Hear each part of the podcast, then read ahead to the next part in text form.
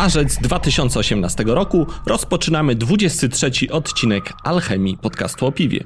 Wyjątkowy, bo liczba 23 jest magiczna. Pisał już o tym Alistair Crowley. Czy wiecie, że co 23 fala uderzająca o brzeg jest większa?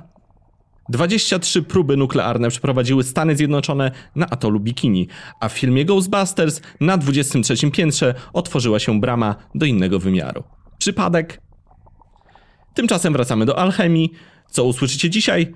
Na samym początku rozgrzany afrykańskim słońcem Mateo i garść newsów. Następnie mój wywiad z Mają Galerą. Wywiad, którego nie chcecie słuchać, ale którego wysłuchać powinniście. Maja jest terapeutką uzależnień i pogadamy z nią o alkoholu. Posłuchajcie, jaką bestię wpuszczacie do domu. A w trzeciej części laboratorium Olek i Janek, czyli monstersi, opowiedzą o układaniu receptury. Ja nazywam się Przemek Iwanek i zapraszam Was do wysłuchania 23 odcinka Alchemii podcastu o piwie. Cześć Mateuszu, co ciekawego nam dzisiaj opowiesz? Cześć słuchacze, cześć Przemku. Jak zwykle newsy. Newsy. Same ciekawe. Otóż e, zaczynamy od bezalkoholowych piwnych specjalności, które rosną. Wspomnieliśmy już kilka e, razy o tym, ale bardzo lubimy te piwa, więc e, uważamy, że jest to też dobry przepis na, czy jakiś tam pomysł na realizację w swoim browarze, więc do przemyślenia. Otóż grupa Żywiec podała swoje wyniki za 2018 rok i ciekawą informacją jest właśnie podwojenie zysków ze sprzedaży piw nisko i bezalkoholowych. No i to po raz kolejny potwierdza właśnie ten trend i chyba możemy już mówić o pewnego rodzaju modzie na takie piwa. No właśnie, bo na przykład są zagraniczne portale podają, że rok 2019 ma być rokiem piwa bezalkoholowego. Dokładnie, tak zwanym 0%. rokiem 0%. Nie tylko u nas, także rzeczywiście coś się dzieje. Także po raz kolejny, jeżeli macie swój browar, to zastanówcie się, czy nie wypuścić w ciepłym okresie, w ciepłym sezonie piwa bezalkoholowego albo niskoalkoholowego. Hasło wódka najlepszym tematem polskiej Wikipedii. Dlaczego nie piwo? No ja właśnie też się zastanawiałem, stąd właśnie ten temat chciałem poruszyć. Jak podaje Newsweek, y, w konkursie zorganizowanym przez Stowarzyszenie Wikimedia Polska hasło wódka zostało uznane za najlepiej zredagowane w polskiej Wikipedii. Na drugim miejscu znalazł się wpis o polskiej szkole filmowej, a na trzecim artykuł o Orle Bieliku.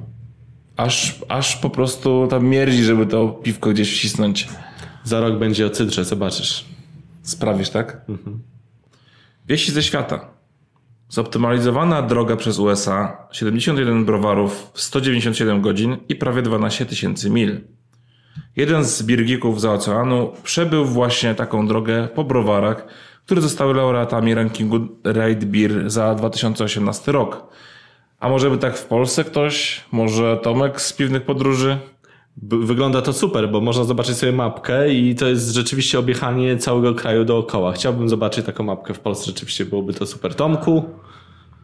Trzymamy kciuki i tak. życzymy powodzenia. Ale kojarzę, że jest Michał e, Słukowski z kilku e, słów o piwie. Oczywiście ma swoją ma piwną mapę Warszawy, ale kojarzę, że ktoś z Krakowa chyba robi piwną mapę Polski na Google i tam, co prawda ona jest chyba aktualizowana raz na pół roku, ale jak byliście byli ciekawi, ile mamy miejsc piwnych w Polsce, to, to możecie wyszukać. I później połączyć kropki sobie. Tak, i zaplanować trasę. Za oceanem nie lada problem, bo upadła firma produkująca sprzęt dla browarów DME, ponieważ spóźniła się ze spłatą kredytów.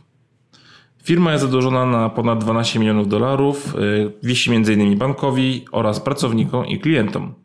Problem DME stał się problemem setek północnoamerykańskich właścicieli browarów rzemieślniczych, którzy wydali już dużą kasę na depozyt sprzętu jak przedstawiają sprawę przedstawiciele niektórych poszkodowanych browarów, większe i średnie przetrwają. Najgorzej będą mieli ci najmniejsi. No ciekawy jestem, jakby to u nas było. Gospodarka na razie rozpędzona, ale kiedyś przyjdzie recesja. Dlatego warto odpowiedzialnie planować swój biznes, zwłaszcza od zera.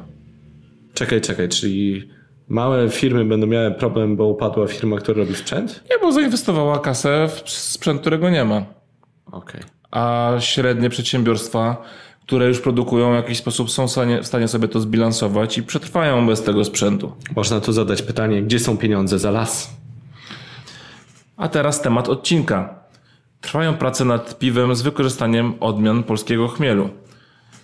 I nie byłoby tutaj nic dziwnego w tym, bo już kilka browarów tworzy swoje piwa na, z udziałem chociażby chmielu od Pawła Piłata, ale na Uniwersytecie Rolniczym w Krakowie trwają prace nad piwami mocno chmielonymi, tylko polskimi odmianami i tylko ze składników wyprodukowanych w Polsce. Doktor inżynier Marek Zdaniewicz rozpoczął właśnie pracę nad y, opracowaniem typowo polskich rodzajów piwa w ramach stylu ale, czyli dosyć szeroko. Robi to wraz z interdyscyplinarnym zespołem, w którego skład wchodzą chemik, mikrobiolog i inżynier oraz technolog, czyli skład godny browaru dużego, komercyjnego, takiego y, z półki koncernowych. Naukowiec podkreśla, że ważna jest dla nich także technologia produkcji piwa, która nie będzie powodować zbyt dużej ilości zanieczyszczeń w postaci ścieków. I tutaj duży plus dla y, pana inżyniera Zdaniewicza. Doktora ale... inżyniera.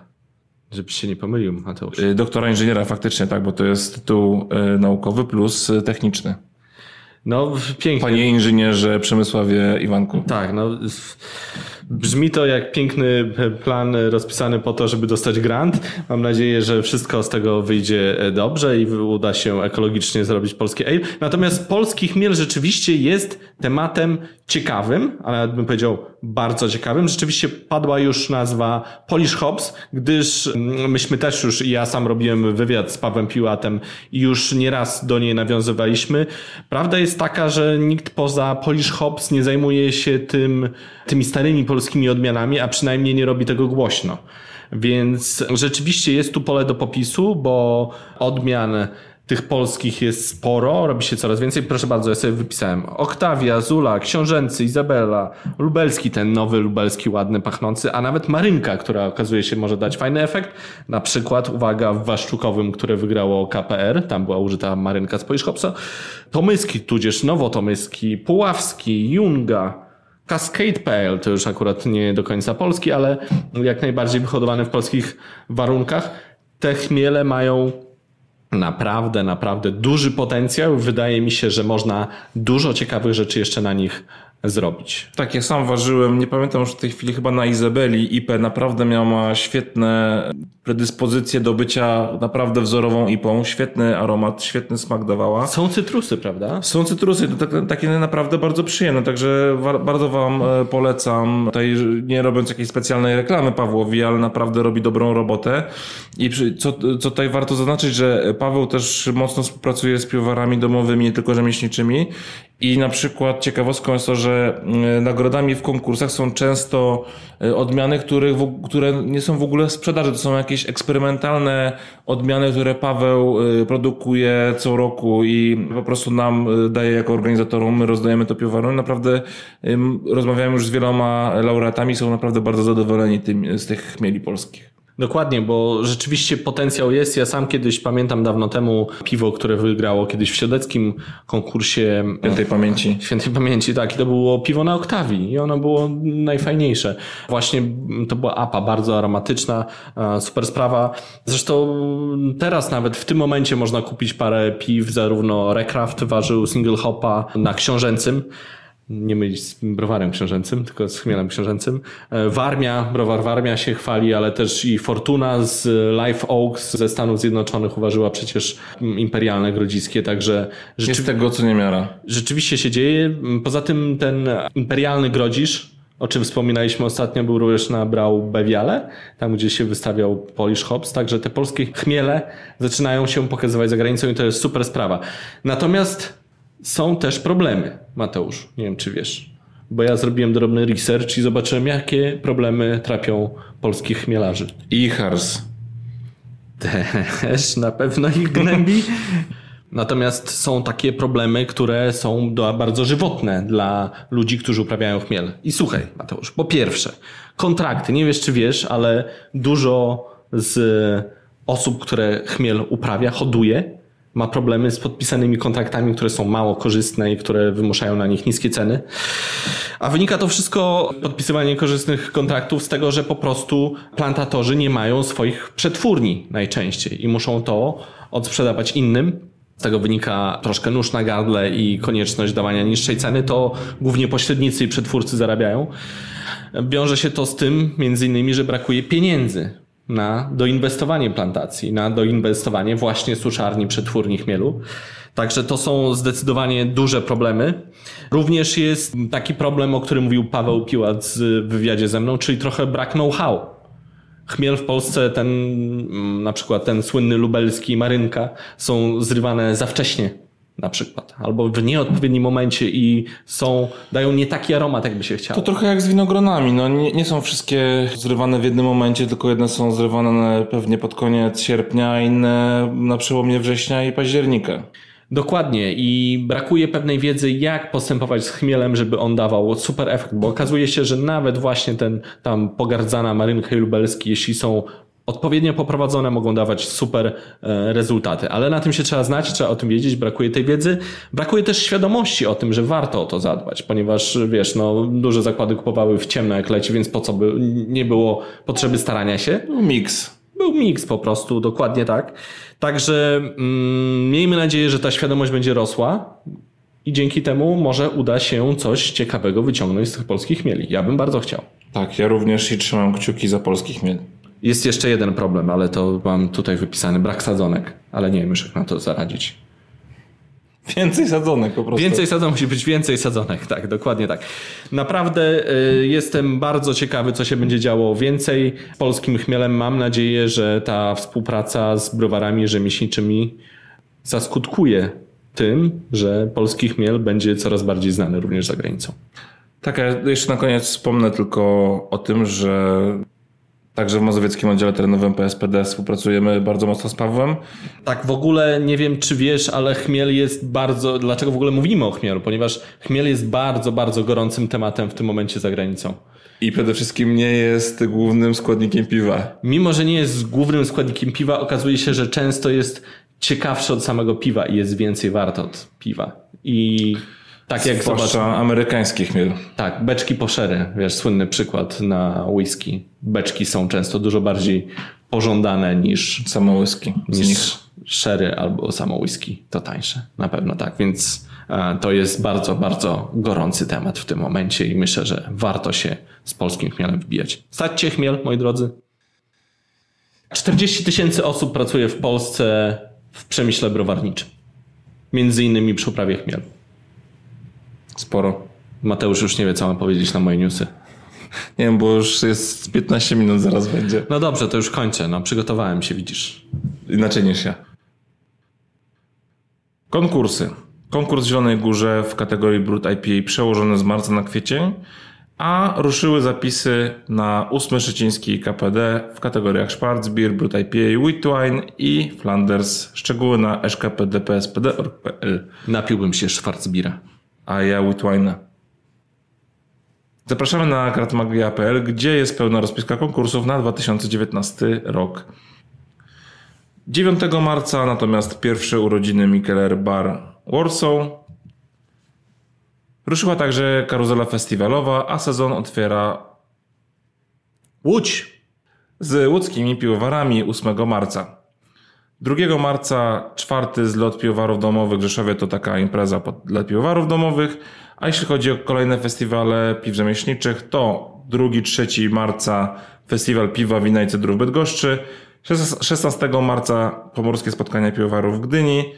17 marca święto Patryka? Święto Świętego Patryka. Dzień Świętego Patryka. Tak. Można będzie się napić dobrego piwka, zwłaszcza... Zielonego, zwłaszcza. Zwłaszcza zielonego, zwłaszcza na przykład w domu albo w pubie. Myślę, że będą specjalne promocje na, na stauty w multitapach. 23 marca Birgit Mendes we Wrocławiu oraz konkurencyjna impreza, także we Wrocławiu, tydzień później, czyli 29-31 marca Wrocławska Feta, festiwal piwa, wina i sera. Zjadłbym sera.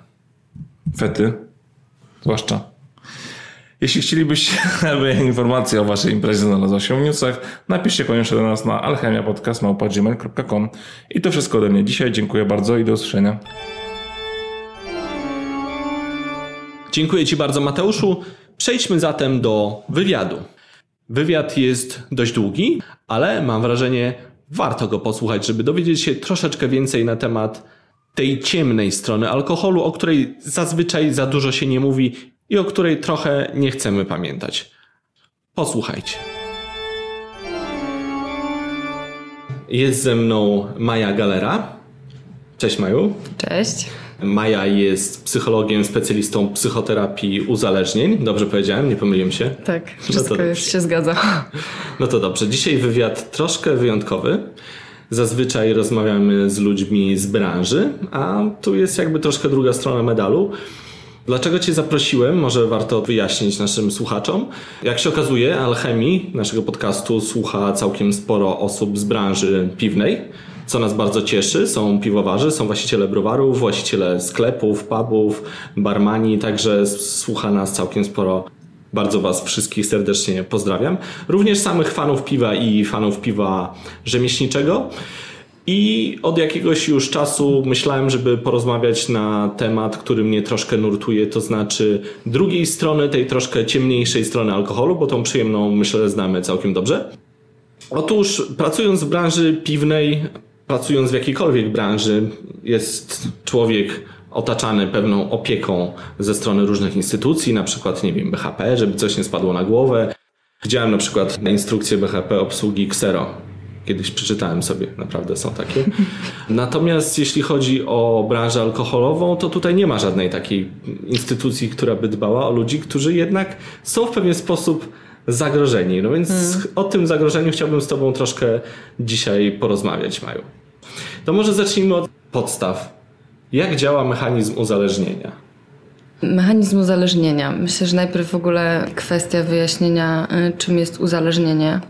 Oczywiście y, podejście jest do tego dziesiątki, y, jak w ogóle rozumieć uzależnienie. Natomiast myślę sobie, że tak najprościej na ten moment no to jest to traktowane już w kategoriach jakby choroby, zaburzenia mm, zdrowia zarówno psychicznego, jak i fizycznego. W którym akurat jeśli chodzi o substancję, którą jest alkohol, no, charakteryzuje się głównie tym, że człowiek e, odczuwa silny przymus zażycia tego alkoholu. I jeśli chodzi o mechanizmy konkretnie, to mechanizmy już działają w momencie podtrzymywania tego uzależnienia, to znaczy w momencie, jak już osoba u osoby rozwija się to uzależnienie, to rozwijają się również mechanizmy, które, które jakby przeszkadzają tej osobie zmierzenie się z tym problemem, zobaczenie go, e, raczej sprawiają, że ta osoba dalej tkwi e, w tym problemie. I mówimy mhm. tu głównie o o mechanizmie, który się tak ładnie nazywa mechanizm iluzji i zaprzeczenia, tak? w którym to działa w ten sposób, że jakby osoba uzależniona przez to, że jej jakby świat koncentruje się głównie wokół alkoholu, wokół jego spożywania, wokół też e, czasem e, trzeźwienia i dochodzenia do siebie po spożyciu alkoholu. W pewnym momencie mm, jakby wytwarza się u niej wraz z rozwojem tego uzależnienia i problemu świat y, iluzji, w którym ta osoba żyje. Ten świat... Chcesz powiedzieć, że traci troszkę kontakt z rzeczywistością? Tak, traci kontakt z rzeczywistością, no bo jak wiemy, alkohol wpływa na naszą świadomość, tak? Która jest zawężona, natomiast osoba, która regularnie spożywa ten alkohol, generalnie no, jest większość czasu wtedy jakby po, poza taką mm, świadomością, tak? Jest to związane z utratą kontroli kontroli, którą, którą mamy po prostu w, w naszym funkcjonowaniu poznawczym mózgowym. Więc y, ta kontrola też y, ulega upośledzeniu w taki sposób, że osoba jakby przestaje y, zwracać uwagę na to, y, ile tego alkoholu pije, jak często, kiedy zaczyna, kiedy w ogóle kończy, tak? Stąd też mamy osoby, które tkwią przez to na przykład w ciągu alkoholowym. To jest związane z tym, że osoba jakby zaczyna y, pić alkohol i jej kontrola nie pozwala jej na to, żeby na przykład y, przerwać to po na przykład pięciu godzinach, tak? Tylko na przykład wpada tak, w taki ciąg, kiedy dajmy na to jest tydzień pod wpływem alkoholu. To jest, y, to jest ta kwestia. A, a ten mechanizm iluzji, no to też takie jakby życie w takim zniekształconym świecie, takim mm, dostosowanym pod to, że osoba pije alkohol i tak sobie to wszystko argumentuje, że ona nie jest w stanie dostrzec tego, że to jest problem, tak? Mhm. Bo inni w otoczeniu są na przykład w stanie to zauważyć wcześniej. Jakieś różne symptomy, jakieś niepokojące sygnały I dla, dla osób na przykład z zewnątrz może się coś wydawać problematyczne w zachowaniu tej osoby, natomiast ona jakby traktuje mm, to, y, jak jest pod wpływem, jako normalne. Czyli w pewien sposób jakby świat pod wpływem staje się takim, kiedy kiedy ta osoba czuje się dobrze psychicznie i, i fizycznie, tak? Ale I, wszyscy się czujemy chyba dobrze po alkoholu i to może być trochę problem. no tak, i to jest właśnie problem, bo to jest kolejny mechanizm właśnie działania uzależnienia, że człowiek sobie w ten sposób reguluje swój stan emocjonalny. Pociesza się na przykład. Na przykład, tak. I generalnie y, większość uczuć po alkoholu są to uczucia przyjemne, czyli takie, które każdy z nas by chciał najchętniej na co dzień mieć, tak? Bo, bo jakby, no, nie znam człowieka, który lubi być, nie wiem, zły, smutny, rozdrażniony, nie wiem, napięty, zestresowany, mm, rozżalony, wściekły. Raczej tych uczuć nie lubimy, tak? Więc alkohol jest, no, takim niejednokrotnie lekiem na te właśnie uczucia. I to jest kolejny właśnie mechanizm ten, że człowiek sobie w pewnym momencie nałogowo reguluje te uczucia, to znaczy jakby tylko pod wpływem alkoholu jest w stanie czuć się dobrze. Więc to jest kolejny mechanizm, który utrudnia zauważenie problemu, no bo jeżeli ja osiągam jakąś satysfakcję, tak, mam fajne Człowiek jakby doznania, człowiek Mhm. czuje się dobrze, no to nie widzi tego, że to jest problem, tak? Więc jakby to jest kolejny obszar, który utrudnia w ogóle tej osobie uświadomienie sobie, że to że to jest problem, bo, y, bo właśnie te uczucia są osiągalne tylko na przykład poprzez alkohol. Jest też fizyczna strona uzależnienia od alkoholu. Jest fizyczna, no bo z czasem po pierwsze można ją zauważyć na przykład przy okazji odczuwania tak zwanego głodu alkoholowego, tak? Czyli w momencie, kiedy, nie wiem, na przykład poziom alkoholu we krwi spada, bądź osoba w jakiś sposób stara się ograniczać chociażby ten alkohol, to może odczuwać y, takie dolegliwości fizyczne związane z zespołem abstynencyjnym. I to jest ta fizyczna strona, bądź fizyczna strona jest w momencie, kiedy dochodzi do jakichś już szkód zdrowotnych w wyniku zażywania tego alkoholu długotrwałego, tak? Więc fizyczne objawy jak najbardziej są. Te, które dotyczą tego, tego zespołu abstynencyjnego, no są o tyle trudne, że jakby znowu przeżywanie takiego dyskomfortu w postaci, nie wiem, bezsenności, takiego y, nadciśnienia tętniczego, tak, przyspieszonego właśnie tętna, y, nudności i nie wiem, zawrotów głowy y, spowodowanych czy to przesadzeniem z dawką alkoholu, czy kwestią tego, że zaczyna tego alkoholu brakować, no powoduje, że jakby osoba mm, no myśli sobie, że jedynym jakby sposobem na to, żeby się pozbyć tego dyskomfortu fizycznego jest jakby kolejne zażycie alkoholu. Po czym można rozpoznać, że ktoś ma problem z alkoholem? Jakie są objawy uzależnienia? Oczywiście istnieją takie oficjalne objawy uzależnienia w związku z tym, że jest to traktowane jako choroba, więc tak naprawdę no, y, wizyta na przykład u lekarza psychiatra opiera się na tym, że on ma konkretne wytyczne, które mówią o tym, że się stwierdza, że osoba jest uzależniona, natomiast ja postaram się to bardziej prosto i po polsku opowiedzieć, y, jak to, jak to rozpoznać. Przede wszystkim to już o czym e, wspomniałam, że człowiekowi zaczyna towarzyszyć takie silne pragnienie i silny przymus za życia. Czyli w momencie, jak nie ma tego alkoholu, na przykład nie wiem, osoba myśli o tym alkoholu. Zaczyna mm, mieć takie dolegliwości fizyczne, które sprawiają, że jak za chwilę się nie napije, to zwariuje. Trudno to wytłumaczyć, no bo to, to jest taki, ten przymus jest takim stanem psychicznym, w którym osoba tkwi, tak, że brakuje tej dawki, tak, i, i, i ja muszę sobie jej dostarczyć. To na pewno to. Kolejnym objawem, po którym można rozpoznać, no to jest też to, trochę już to, o czym mówiłam, czyli to upośledzenie tej kontroli, tak? Czyli osoba mm, no, zdecydowanie przestaje zwracać uwagę na to, ile spożywa tego alkoholu, jak często to robi, kiedy w ogóle zaczyna go zażywać, kiedy kończy go zażywać, tak? Albo na przykład próbuje sobie stawiać postanowienia. To na przykład od jutra spróbuję przez tydzień nie pić. I to może być objawem tego, że jest jakiś problem? E, no tak, bo zazwyczaj taka osoba nie jest w stanie wytrwać w takim postanowieniu. Aha. bo siłą rzeczy w pewnym momencie zaczyna odczuwać objawy abstynencyjne, a objawy abstynencyjne z kolei pociągają za sobą ten przymus zażycia kolejnej dawki i niejednokrotnie ta osoba tak czy siak się napije. Okej, czy jeśli bym powiedział, że przez miesiąc nie wypiję alkoholu i bym się złamał, to znaczy, że coś jest ze mną nie tak?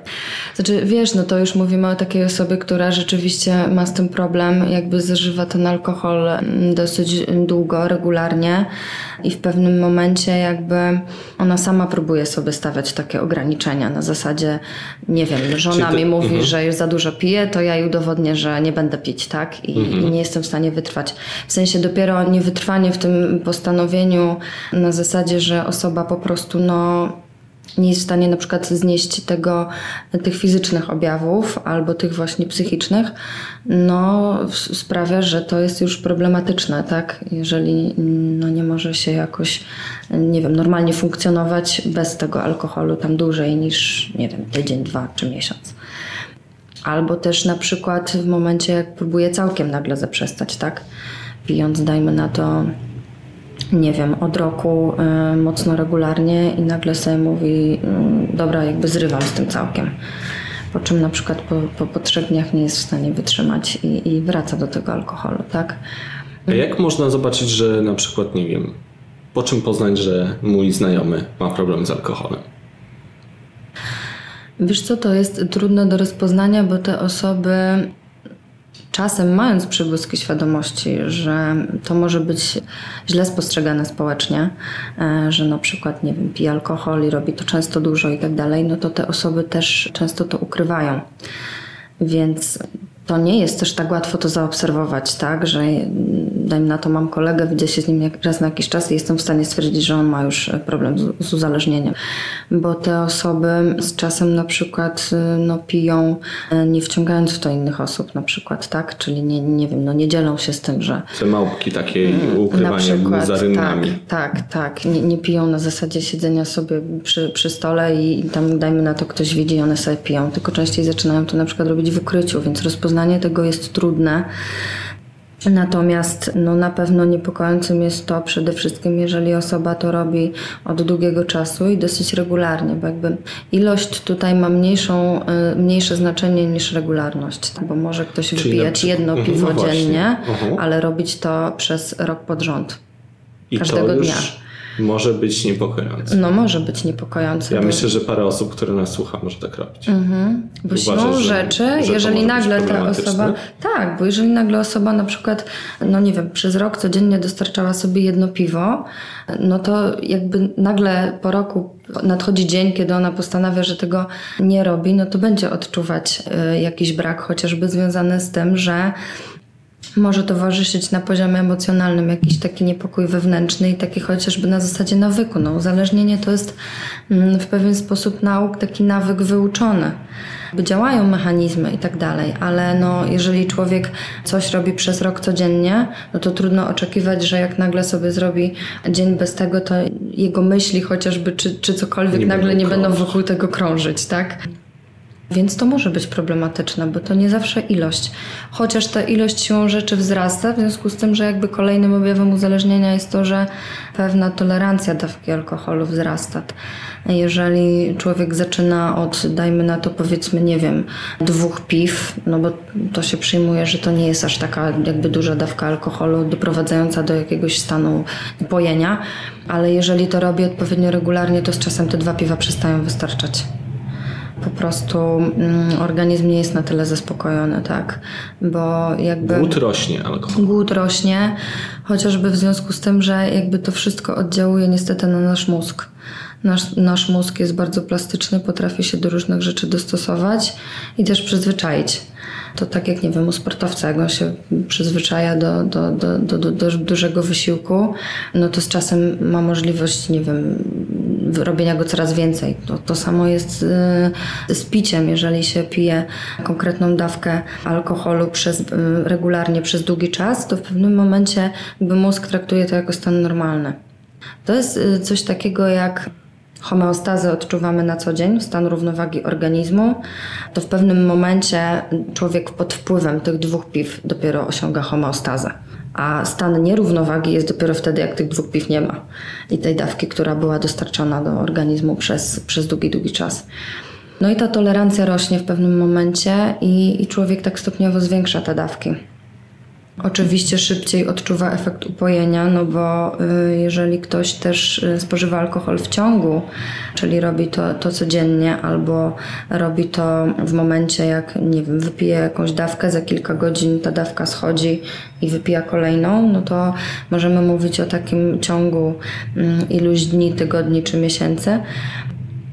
Jak robi to właśnie w takich ciągach, to też w pewnym momencie to jest tak, że pijając jakby kolejne piwo po jakiejś tam przerwie kilkugodzinnej, tak, żeby znowu dostarczyć sobie dawki alkoholu, to tak naprawdę w pewnym momencie już po tym jednym piwie jest w stanie upojenia, no bo to też jest tak, że jakby ten organizm w pełni nie trzeźwieje, nie wypłukuje się ten alkohol. Zapytam inaczej. Jeśli zna się osobę, która naszym zdaniem przesadza z alkoholem, mhm. prawda? Czy na przykład ktoś, kto powiedzmy co impreza upija się w sztok, wszyscy są powiedzmy w miarę dobrym stanie, a jedna mhm. osoba jest zawsze upita. Czy można z jakimś prawdopodobieństwem stwierdzić, że ta osoba ma jakiś problem? Że ma jakiś problem, można stwierdzić. Nie wiem, czy to będzie konkretnie problem z uzależnieniem od razu, tak? Bo to też jest proces, który się rozwija przez jakiś czas u człowieka. No i tak mhm. tak jak mówię, różne czynniki mają na to wpływ i, i potem różne są tego objawy. No natomiast no, można się pokusić o stwierdzenie, że jest to już jakiś problem, skoro osoba przychodzi każdorazowo na imprezę i nie jest w stanie się na tyle skontrolować, żeby, żeby w którymś momencie powiedzieć sobie stop bo na przykład no, no czuję, że już wchodzi w taki stan, że za chwilę no właśnie straci całkiem świadomość i, i, i tak przysłowiowo urwie jej się film. Alkohol ma to do siebie, że się trochę z nim płynie, jak już się spożyje pewną ilość, człowiek no przestaje właśnie. się kontrolować, prawda? No, no, właśnie, o to chodzi, ale jeżeli ktoś no, zdecydowanie ma z tym za każdym razem problem, no to, no to tutaj już jakby mamy na przykład ten objaw związany z kontrolowaniem, że coś tu jest nie tak. No tym bardziej, że doświadcza pewnie taka osoba no, jeszcze większych, e, dokuczliwszych objawów abstynencyjnych następnego dnia. Tak mówię objawy abstynencyjne, ale potocznie można to nazwać kacem po prostu. I dochodzi na przykład do siebie przez kolejne na przykład dwa dni e, po, po takim zażyciu, no to siłą rzeczy następna osoba, in, inna osoba może mieć po takim zdarzeniu awersję. W sensie alkohol też nas może łatwo do siebie zniechęcić, tak? W momencie jak się z nim przesadzi dwa, trzy, no to za czwartym człowiek sobie myśli, dobra, to jakby teraz muszę mm, jakby wiem już na co sobie mogę pozwolić, ile organizm mój jest w stanie znieść i, i jestem w stanie się skontrolować i powiedzieć sobie, ok, dzisiaj piję połowę mniej i wyjdę w normalnym stanie ale jeżeli no, osoba też nie ma tej reakcji awersyjnej, takiej na zasadzie, że, że, że alkohol, że tak powiem, brzydnie, no bo często jest tak przecież, że na, na jak się odczuwa więcej nie pije. objawy kaca, to Jezu, już nigdy więcej tak. się nie napije, tak? No bo to Myślę, tak, bo to tak generalnie działa. No tak, i to tak generalnie powinno działać, że ten alkohol nas zniechęca na jakiś dłuższy czas. Natomiast jeżeli osoby nie zniechęca, bo też te reakcje awersyjne są zależne niestety od działania naszego mózgu, to jest większe ryzyko, że ta osoba się uzależni. Przypuszczam, że jest spora grupa ryzyka wśród słuchających, bo myślę, że nie jedna osoba pije tego alkoholu, może nawet nie tyle dużo, co dość często. A tak jak powiedziałaś, to jest jakiś jeden z niepokojących, jedna z przyczyn, która może powodować e, uzależnienie. Czy samemu można u siebie rozpoznać problem z alkoholem? Mm, wiesz co, myślę, że, że można, tylko na pewno dzieje się to, to z bardzo dużym opóźnieniem. Czyli związku... później niż inni to zobaczą. No tak, tak jak mówiłam na początku, w związku z tym, z, tym, z tym życiem jakby w pewnej iluzji i jakimś zniekształconym świecie, gdzie argumentem na przykład przypadku Twoich słuchaczy może być to, że przecież ja się zajmuję tym zawodowo, no to to jest normalne, że piję. Na przykład, tak, no jak osoba w takim, w takim przekonaniu tkwi bardzo długo, no to na pewno o wiele później zauważy, natomiast najczęściej taki, taka pierwsza oznaka i pierwszy taki kubeł zimnej wody dla takiej osoby uzależnionej jest w momencie, kiedy zaczyna odczuwać jakieś straty mm, takie poważniejsze z tego tytułu. Na przykład traci pracę, w związku z tym, że no, to, że Przesadza. jest uzależniona, przesadza i w ogóle skoncentrowanie życia wokół alkoholu przestaje jej pozwalać na to, żeby się wywiązywać na przykład z um, jakiś tam z funkcjonowania zawodowego na przykład, tak? W momencie, kiedy na przykład zaczyna mieć problemy prawne, bo na przykład zostaje zatrzymana pod wpływem alkoholu, albo ma odebrane prawo jazdy, albo powoduje wypadek, albo szereg innych rzeczy, to może być to, kiedy zaczynają się problemy w rodzinie na przykład, nie? I, I, dochodzi do jakiegoś rozpadu rodziny w wyniku tego, że no, ta osoba nie reaguje na to, że na przykład bliscy zauważają to już ileś tam wcześniej, że to może być problem. Niestety zazwyczaj zdarza się coś strasznego, dopiero wtedy osoba mm, zdaje sobie sprawę, ale to też nie jest warunkiem do tego, że przyzna się przed sobą, ok, to chyba jestem uzależniona bo czasem się tych rzeczy musi zdać, zdarzyć bardzo wiele, ale też jakby objawem, o którym jeszcze nie powiedziałam, uzależnienia jest to, że osoba nie jest właśnie za, w stanie zaprzestać picia, mimo tego, że ma świadomość strat, które ponosi. Czyli coś już podejrzewa, że może być tak. problem, a nie może przestać. Tak, tak. I ma świadomość, że to jej szkodzi, ale ta potrzeba jest silniejsza. Po tym też można rozpoznać uzależnienie. No i e, też kończąc jakby jeszcze tamten wątek, bo myślę, że to też jest ważne, że no podstawowym jeszcze objawem uzależnienia jest to, że życie właściwie koncentruje się u tej osoby wokół alkoholu. Ona już przestaje mieć czas na, na rzeczy, które, nie wiem, dotychczas robiła i sprawiały jej przyjemność. No widzisz, i tutaj pojawia się pewien problem, ponieważ jeśli masz na przykład swój własny biznes, który opiera się na alkoholu, to chcąc, nie chcąc, mhm. cały czas nim żyjesz. No właśnie, to też prawda.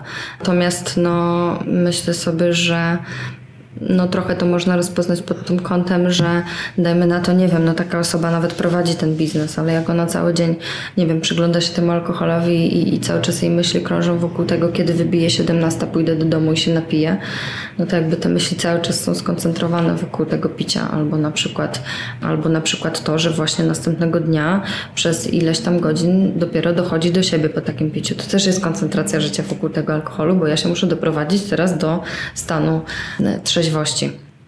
No ale też myślę sobie, że nawet ludzie zawodowo się tym zajmując, no to wierzę w to, że mają też jakieś inne zajęcia, nie wiem, chociażby jakieś pasje, zainteresowania, nie wiem, ktoś uprawia sport, ktoś lubi jeździć na rowerze, ktoś coś tam. No myślę, że każdy z nas coś takiego ma, natomiast no jeżeli, jeżeli jest widoczne to, że do pewnego momentu w moim życiu jest czas na pracę, jest czas na imprezę i alkohol, jest czas dla rodziny, albo jest czas dla przyjaciół, albo nie wiem, dla dziewczyny, chłopaka, jest czas na to, żeby sobie wyskoczyć gdzieś w góry, jest czas na to, żeby sobie pójść na siłownię, na przykład poćwiczyć, jest czas na to, żeby, nie wiem, no różne są przyjemne rzeczy, nie wiem, posiedzieć, posłuchać muzyki w domu i się zrelaksować. A nagle na to wszystko nie ma czasu, no bo życie kręci się wokół alkoholu, no to można zauważyć zmianę, tak? Raz, że nie ma czasu, a dwa, że niestety dochodzi do tego, że te rzeczy przestają nam sprawiać tyle przyjemności co wcześniej. W związku z tym, co mówiłam, że tylko alkohol jakby jest w stanie w pewnym momencie dać nam takie poczucie, że, że się dobrze czujemy.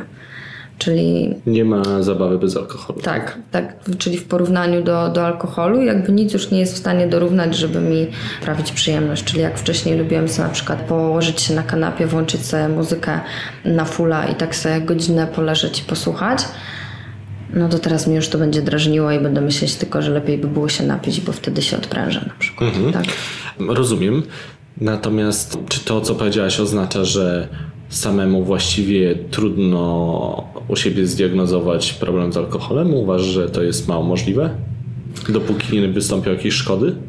No jest to mało możliwe. W związku z tym podstawowym mechanizmem, który działa, czyli właśnie to, że osoba robi wszystko, żeby też do siebie, do swojej świadomości tego nie dopuścić. A jeśli nasza rodzina, bo znajomi wspominają o tym, że może trochę przesadzasz z alkoholem, to czy to nie jest jakiś taki znak, nad którym się warto zastanowić? Jest, oczywiście, że jest. Natomiast no, czasem mimo to ta potrzeba jest silniejsza, tylko że czasami ta osoba sobie na przykład jeszcze nie zdaje sprawy, że, że w niej funkcjonuje właśnie taki, taki przymus i takie pragnienie.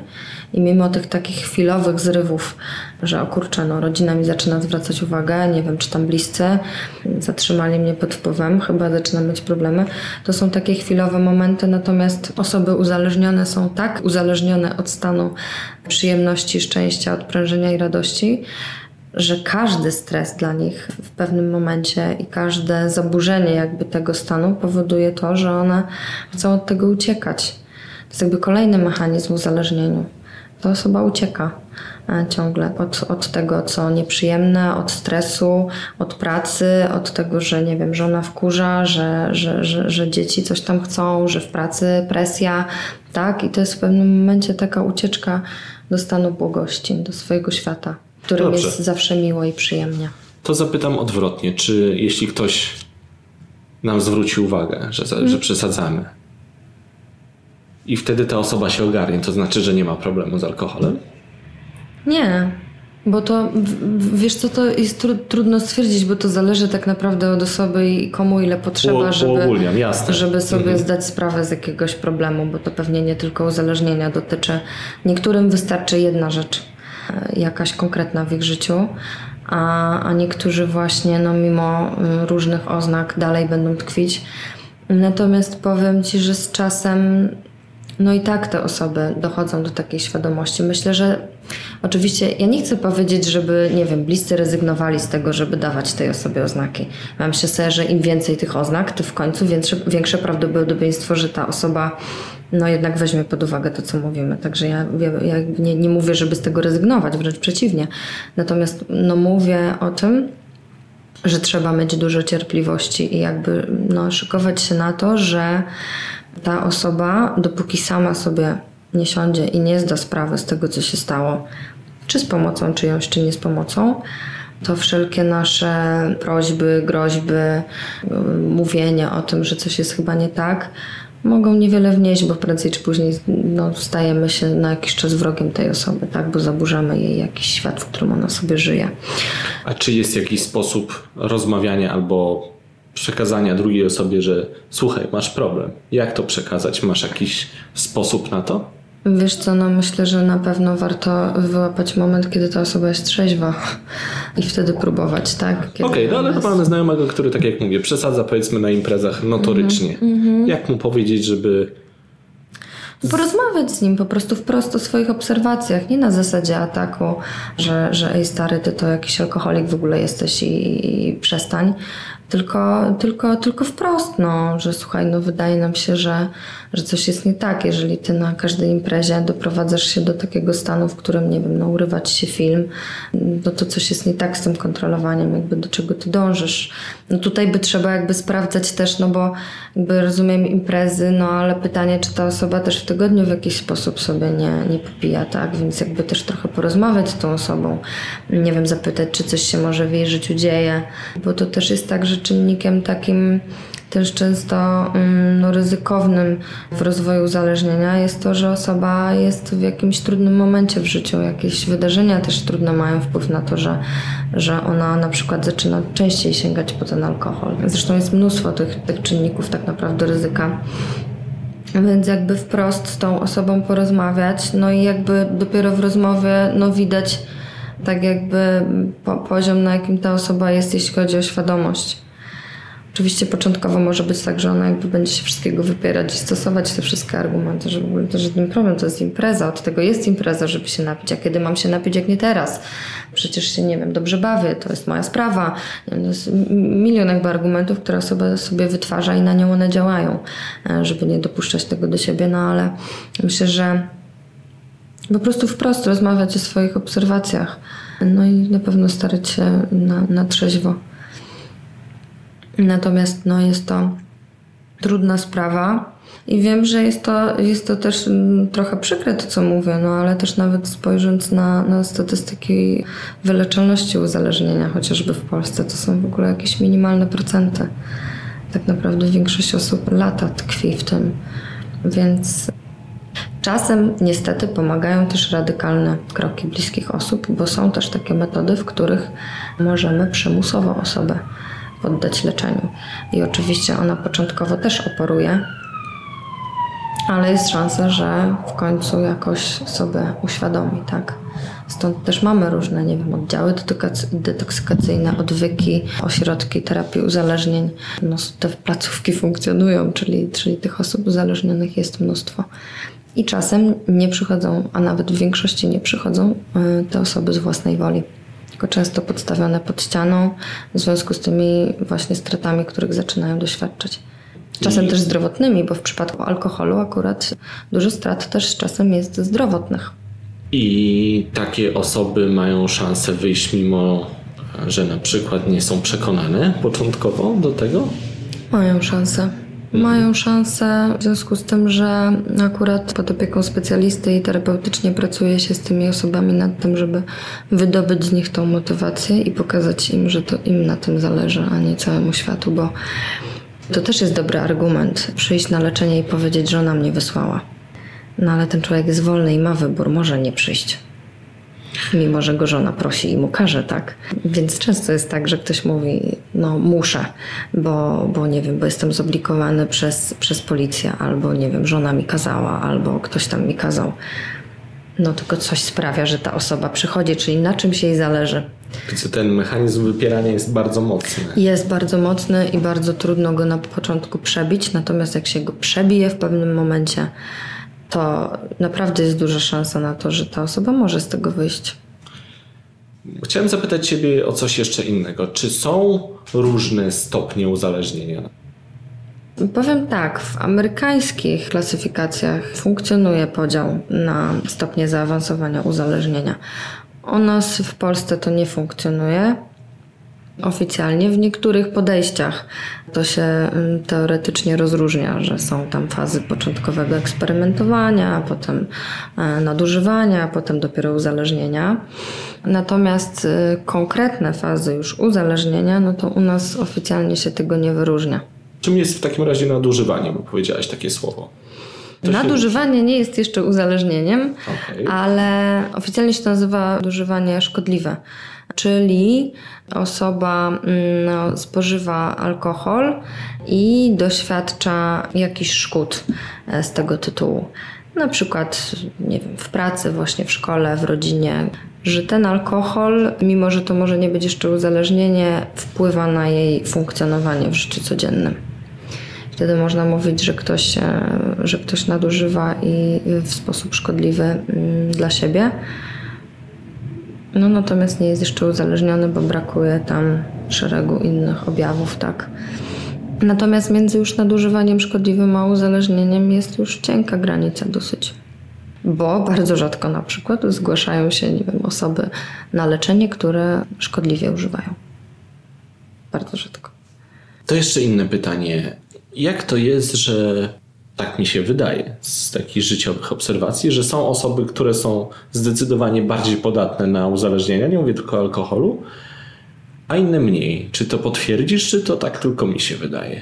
Nie wydaje ci się, tak jest. Mówi się generalnie o takich czynnikach, które zwiększają każdego człowieka prawdopodobieństwo uzależnienia. Natomiast jedni się uzależnią, a drudzy się nie uzależnią. Zależy to też od tego, na ile te czynniki ryzyka u tej osoby wyrównują się z czynnikami chroniącymi, czyli z pewnymi zasobami i wsparciem, które osoba ma. Okej, okay, to mm, skomplikowane. Wyjaśnij dokładnie. Okej, okay. to może na przykładach. Jakby czynnikami, które y, mogą zwiększać prawdopodobieństwo uzależnienia, możemy na przykład wyjść od czynników biologicznych, czyli właśnie od reakcji awersyjnych, o których wspomniałam. Że niektóre osoby takie reakcje awersyjne na alkohol po zatruciu alkoholowym mają, niektóre nie.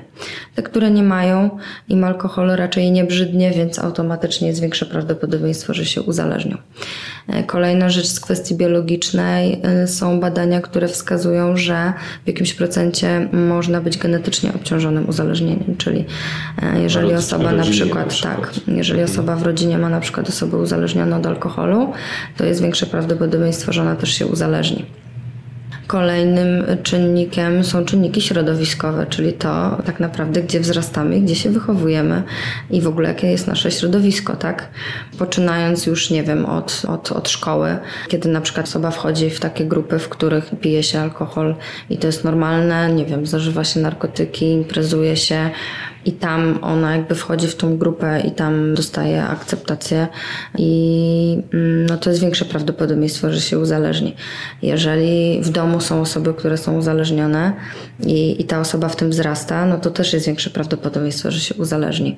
W te czynniki środowiskowe wchodzi też nasza kultura, która obowiązuje w Polsce, że co święto, to się pije, tak? U nas świętuje się i celebruje różne uroczystości poprzez, poprzez to, że się pije alkohol i człowiek jakby no od małego w tym... Europejska kultura. Europejska, tak. I człowiek w tym wzrasta i to też jest większe prawdopodobieństwo. Są media, które kształtują te postawy i też wpływają na to, że alkohol niejednokrotnie jest promowany co też zwiększa prawdopodobieństwo uzależnienia. A emocjonalne sprawy? To są te czynniki najbardziej wewnętrzne, czyli po pierwsze na pewno jest to kwestia radzenia sobie ze stresem, z napięciem. To, jak osoba zachowuje się w sytuacjach jakichś właśnie trudnych wydarzeń w swoim życiu. To też już trochę o tym wspominałam, że, mm, no, że często takie osoby, które no, nie mają takich umiejętności radzenia sobie, nie mają wsparcia, nie mają takich jakby takiego zaplecza w tym, żeby sobie radzić z problemami, no to częściej się na przykład uzależniają. Są osoby, które mają niskie poczucie własnej wartości. Tak zwani pesymiści. O nich się tak mówi, natomiast no, niskie poczucie własnej wartości jest dosyć szerokim i takim dosyć głębokim problemem. Natomiast no, no, no niska wiara w siebie i myślenie zawsze o sobie w, w negatywnym świetle no nie sprzyja, więc, e, więc znowu większe prawdopodobieństwo uzależnienia. Też wracając do radzenia sobie ze stresem, no są ludzi można podzielić w takie trzy mniej więcej kategorie. Tak ogólnie już mówiąc, są osoby, które w stresie radzą sobie zadaniowo, czyli gdzieś przeżywają, przeżywają, ale w pewnym momencie siadają i okej, okay, mam takie wyjście, takie wyjście, takie wyjście i próbują każdego po kolei i, i w końcu z tego problemu wychodzą, czasem ze wsparciem też bliskich osób. Są osoby, które w stresie mm, bardzo emocjonalnie reagują, czyli generalnie skupione są na obwinianiu siebie, na tym, że ich sytuacja jest beznadziejna, e, na tym, żeby wzrastała w nich złość, smutek, żal. No i wtedy jest większe prawdopodobieństwo uzależnienia, no bo najchętniej to uciec od tych uczuć, tak? No i są ludzie, którzy w sytuacjach stresu uciekają i zachowują się, jakby problemu nie było. Czyli alkohol często jest ucieczką. Tak, jest ucieczką.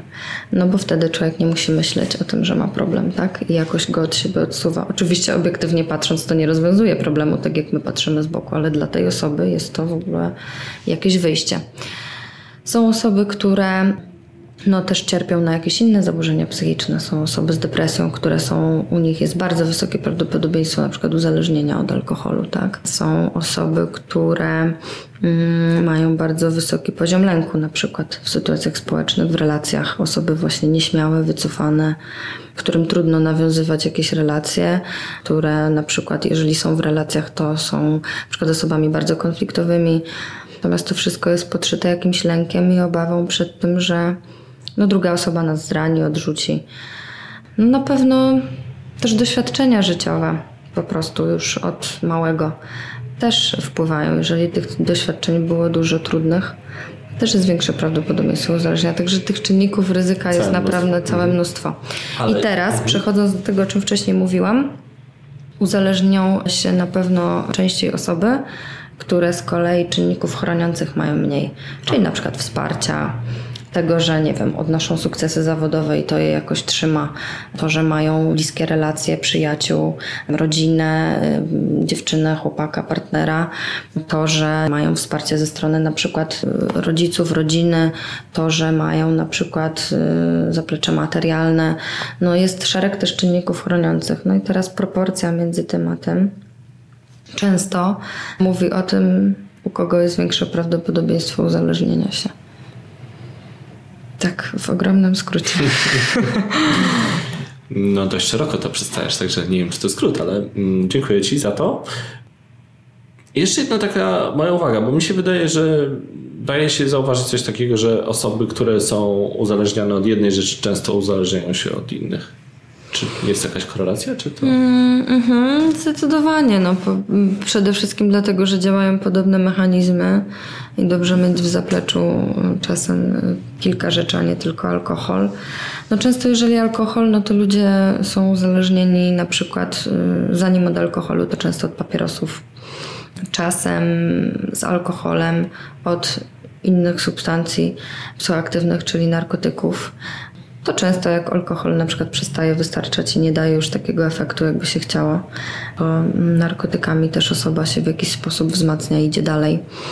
Od hazardu. A teraz to bardzo często od nowoczesnych technologii. Od komputera, od komórek, od gier przeróżnych, od internetu, od zakupów. Jest teraz mnóstwo tych uzależnień.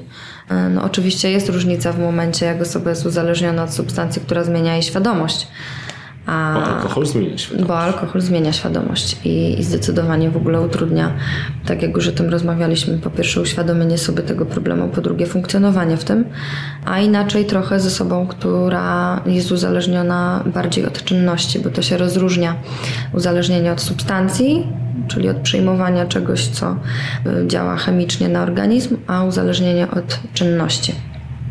To drugie rozumiane jest bardziej w kategoriach nawyku Natomiast jakby tak w skrócie na to popatrzeć, to te mechanizmy działania są bardzo podobne.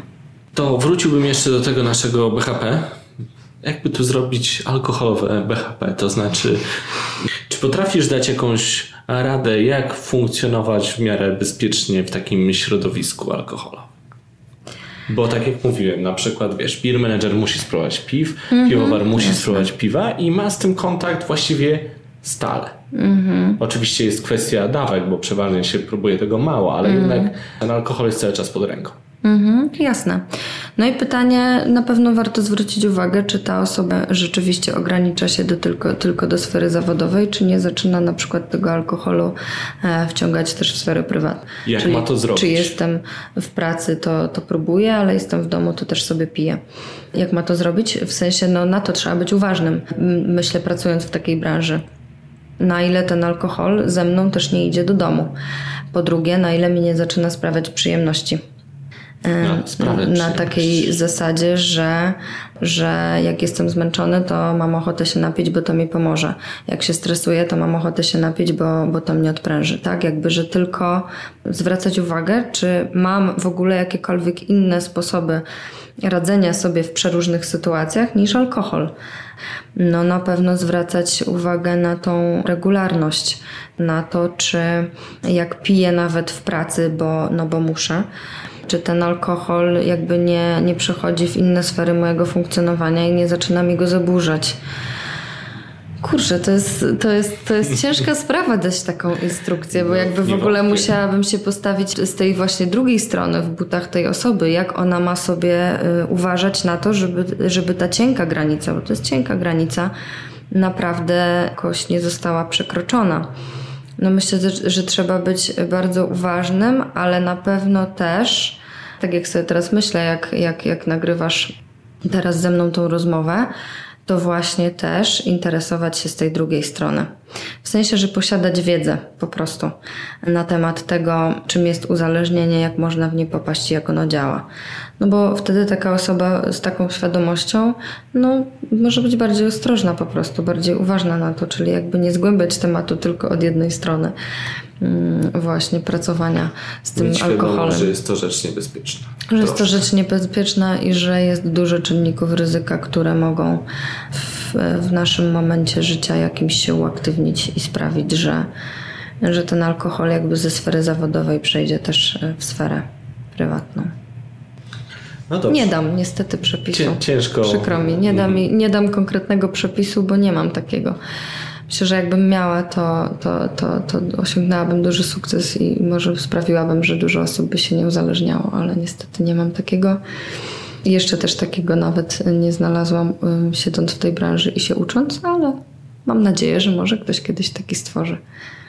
A jeśli już wiemy, że problem jest, albo są już jakieś pierwsze jaskółki tego, że coś się dzieje źle, dokąd Twoim zdaniem najlepiej byłoby się udać po pomoc?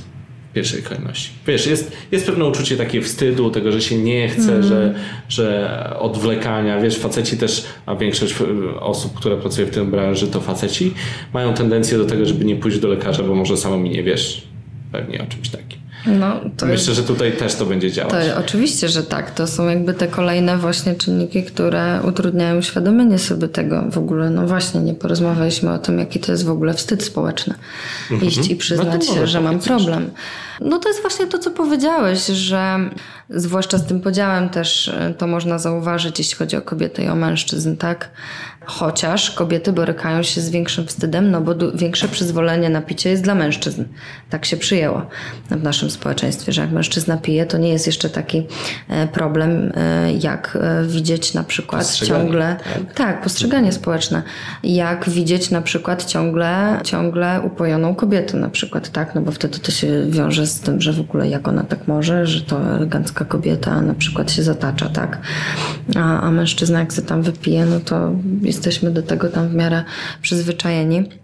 No i borykanie się z tym wstydem, z tym lękiem, z tym, że no jak się już przyznam do tego problemu, no to przed sobą przede wszystkim, bo, bo przed kimś się przyznać to jest jedno, ale przed sobą.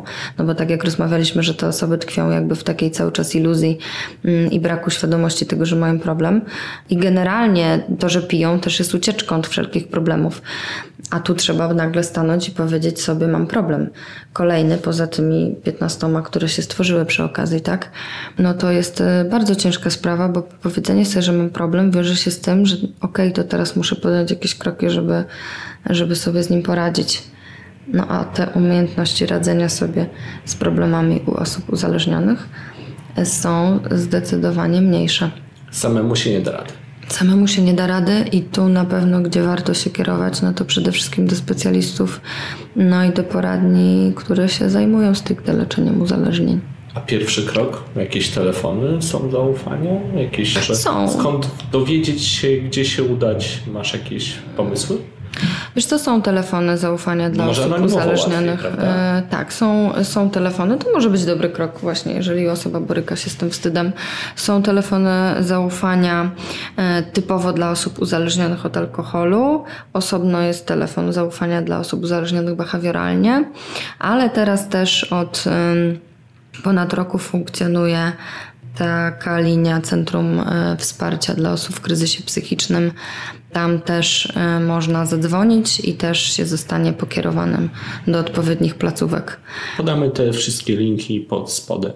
Okej, jasne. Pod- pod- Znaczy pod linki naszym do tam. stron, do stron albo numery telefonów, to myślę, że tam można iść e, tak naprawdę do, mm, no też niejednokrotnie ludzie się wybierają do lekarza psychiatry, sądząc, że coś też e, z, z z psychiką u nich nie tak, tak? I no też lekarz psychiatra tak naprawdę u nas oficjalnie diagnozuje uzależnienia.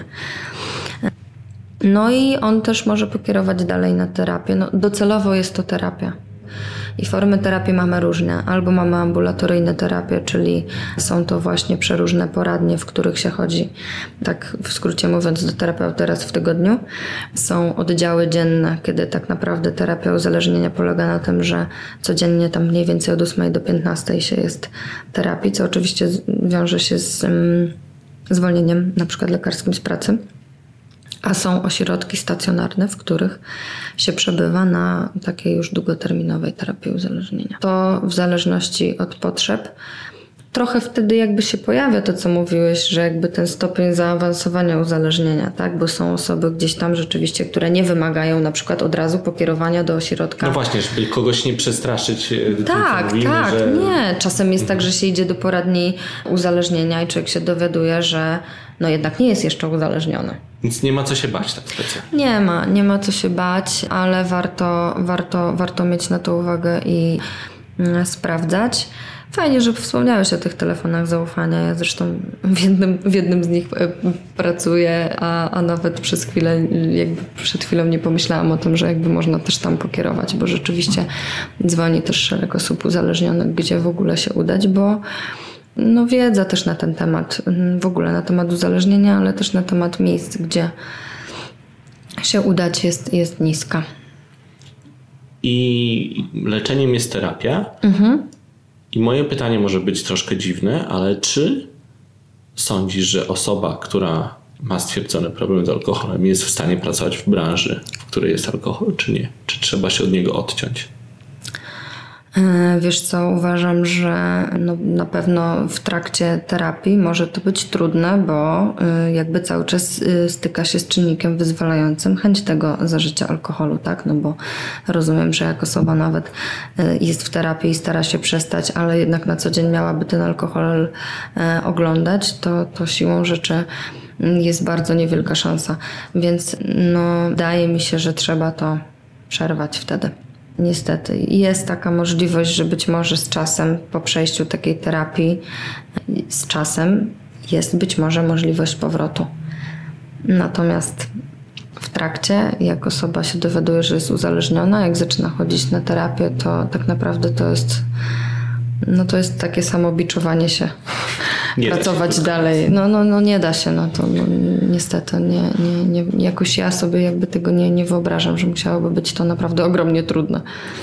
Zapytam Ciebie o jeszcze jedną rzecz, bo mm, słyszałem o takich terapiach, po których z powrotem można spożywać alkohol. Czy słyszałaś o czymś takim? Krótko mówiąc, jeśli ktoś jest, nie ma głębokiego problemu, to mhm. są terapie, które pomagają się ujmując to bardzo kolokwialnie, naprostować. Mhm. Później człowiek to, co mówisz, to kojarzy mi się z detoksem. E, kontrolowany. Ze zwykłym detoksem, często na oddziałach e, szpitalnych, e, kiedy osoby tak naprawdę idą się odtruć, oczyścić organizm i tak naprawdę wracają, bo tam nie ma tej. Mm, znaczy, jest bardzo ograniczona tam wtedy ta oferta terapeutyczna, bardziej osoba idzie się wzmocnić, jeśli chodzi o organizm, wypłukać, że tak powiem, z toksyn.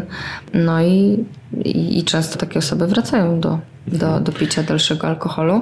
To, to były raczej terapie, które pozwalały jakby bardziej kontrolowanie Zażywać, aha, mówisz o tym no, kontrolowanym. Nie tyle zażywać, co po prostu no, mm, ograniczyć negatywne skutki, skutki, Albo, albo robić to tak, żeby to nie zajmowało. Okej, okay, mówisz o redukcji szkód. No o czymś takim tak, Może tak, to nazywam. Tak, tak. Jest, y, jest coś takiego jak redukcja szkód. Znaczy, to powstało trochę w związku z tym, że u nas w Polsce leczenie kiedyś wiązało się z tym, nawet takie w poradni, kiedy osoba uzależniona przychodzi, że ona musi być y, trzeźwa i zaprzestać całkowicie zażywać w momencie, jak idzie na terapię. Natomiast wtedy mieliśmy jeszcze niższy wskaźnik wyleczalności, bo często te osoby nie były w stanie od razu, z dnia na dzień na przykład, zaprzestać pożywać ten alkohol. Więc powstała taka alternatywa i są takie miejsca, które pracują z osobami, które stopniowo w ramach terapii ograniczają ograniczają na przykład picie, tak? Czyli to, że ta osoba dalej pije, nie przeszkadza w tym, żeby brała udział w terapii. Oczywiście na samo spotkanie no, przychodzi trzeźwa, tak? Mhm. Ale nie ma takiego wymogu, że zaprzestaje i koniec. Tylko właśnie pracuje się z terapeutą nad tym, żeby stopniowo to ograniczać. I wtedy no jest pewnie takie założenie, że ta osoba może w pewien sposób zacząć to kontrolować i pić kontrolowanie. Aczkolwiek w przypadku uzależnienia ja uważam, że jest to no, bardzo trudna sprawa, żeby kontrolować się. Dlatego, że jeżeli mówimy o tym, że uzależnienie jest związane z upośledzoną kontrolą, no to wyjście z tego uzależnienia jest bardzo ryzykownym znowu zażywać, no bo ta kontrola jakby może bardzo szybko ulec właśnie mm, temu upośledzeniu. Wiesz, są różne miejsca. Tak jak wspomniałam na początku, samo leczenie i terapia uzależnień ma mnóstwo podejść bo tego przez lata stworzyło się ogrom na rzecz tego, żeby w końcu wypracować taki system, który zacznie naprawdę satysfakcjonująco działać, tak? Że nie wiem, że na 100% osób uzależnionych 70% będzie wychodziło z tego uzależnienia. I w związku z tym latami powstawały różne podejścia, a może to by zmienić, a może na to by pozwolić, a może to by dopuścić. Ty byś jakieś poleciła szczególnie? Uważasz, że jedno jest. No, śmiało, no przecież tu Wiesz co? Mm, y, nie wiem, dlatego że ja pracuję z młodzieżą, więc ja w ogóle pracuję inaczej z uzależnieniem niż te właśnie wszystkie mm, potworzone podejścia. Znaczy inaczej. Ja pracuję stricte w podejściu medycznym, czyli mhm. takim, gdzie w klasyfikacji chorób uzależnienie stwierdza się u osoby, która w przeciągu ostatniego roku spełnia trzy objawy z sześciu uzależnienia. Czyli jeżeli osoba przejdzie terapię, nawet w warunkach chronionych, y, czyli mówimy o przebywaniu w szpitalu, w ośrodku stacjonarnym, w jakimś ośrodku rehabilitacyjnym, jeżeli jakby wraca z powrotem do funkcjonowania w normalnym swoim środowisku i przez 12 miesięcy utrzymuje abstynencję, to po 12 miesiącach nie można powiedzieć, że ta osoba jest uzależniona. Mhm. Bo medycznie nie spełnia już tych kryteriów, które na przykład tych kryteriów, czyli objawów, bo one już nie występują w przeciągu ostatniego roku. One występowały, dajmy na to, dwa lata temu. Nie wiem, czy to, co mówię, jakby jest, jest jasne. Natomiast znaczy to wydaje się w pewien sposób śmieszne, biorąc pod uwagę, że e, latami leczenie uzależnienia polegało na wbijaniu człowiekowi do głowy, że ty jesteś chory na całe życie i ty całe życie musisz na siebie uważać. No właśnie, a tu prezentujesz trochę inne podejście. Prezentuję w związku z tym, że specyfika pracy z młodzieżą i, i na przykład mówienie piętnastolatkowi, że ty będziesz do końca życia uzależniony, sprawia, że ten dzieciak w ogóle jemu motywacja jakakolwiek do leczenia spada no bo, no bo młodzież jakby się rozwija i dla nich w ogóle perspektywa iluś lat do przodu to jest w ogóle jakaś fikcja, tak? Oni, oni nie żyją w, w planowaniu tego, co oni będą robić za 4 lata na przykład, tak? E, albo na przykład, że mam 15 lat i ja mam sobie pomyśleć, że ja już nigdy w życiu się nie napiję alkoholu, bo ja przecież jestem uzależniony.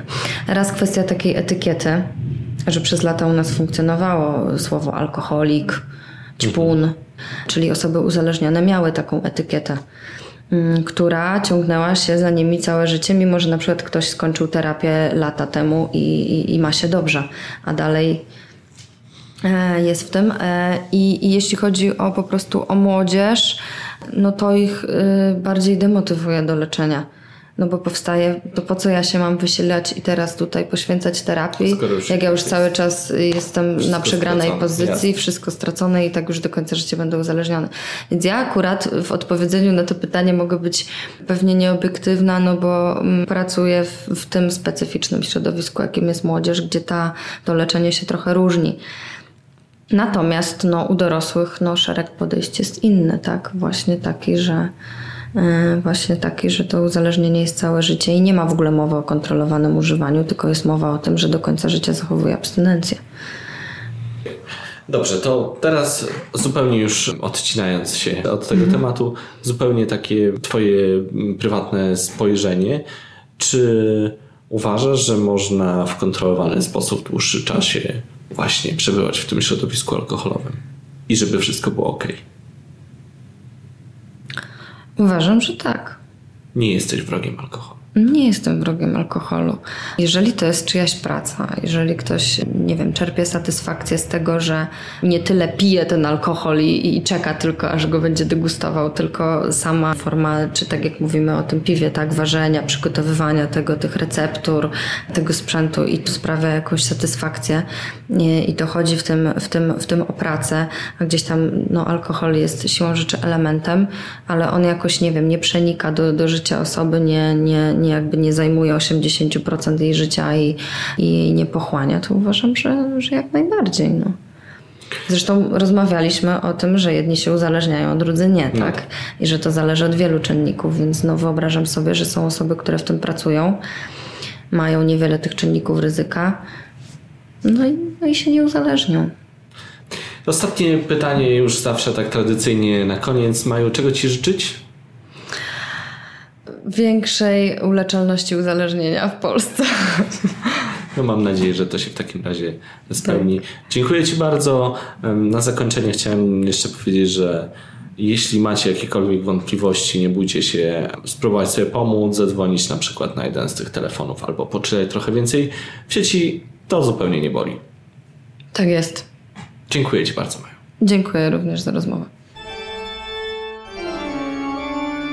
Gdy wywiad dobiega końca, mikrofon przejmują monstersi, czyli Janek i Olek.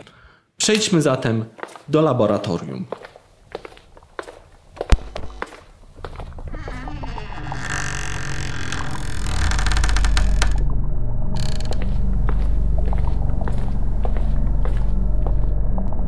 Siemanko, witają Was Olek i Janek z Browaru Monsters. Cześć. E, witajcie w kolejnym odcinku Alchemii. To już jest 23 odcinek. Spotykamy się po raz kolejny w laboratorium. No i na początek chcieliśmy Wam wszystkim podziękować bardzo serdecznie za to, że byliście z nami na naszym ostatnim półzapowiedzianym live streamie. Ja uważam, że to był sukces. Nie wiem jak Ty. Nie, no wydaje mi się, że tak.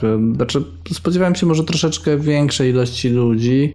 Ale z drugiej strony taka pora była może nie do końca. Ludzie obiad jedli, spędzali czas z rodziną, więc, więc może te 50 osób, które były w szczytowym momencie, to, to mm. jest na ten etap okej. Okay. Znaczy uważam, że to eee. bardzo fajnie wyszło. Fajnie, że żeśmy się trzymali mhm. tematu, nie odbiegaliśmy za bardzo od tego i że, że cały czas coś się działo, cały czas żeśmy mówili, że nie było takich przestojów. Nie było przestojów, tak? nie? Ty, mhm. Także uważam, że spoko. No, ja też tak uważam. E, no dobrze.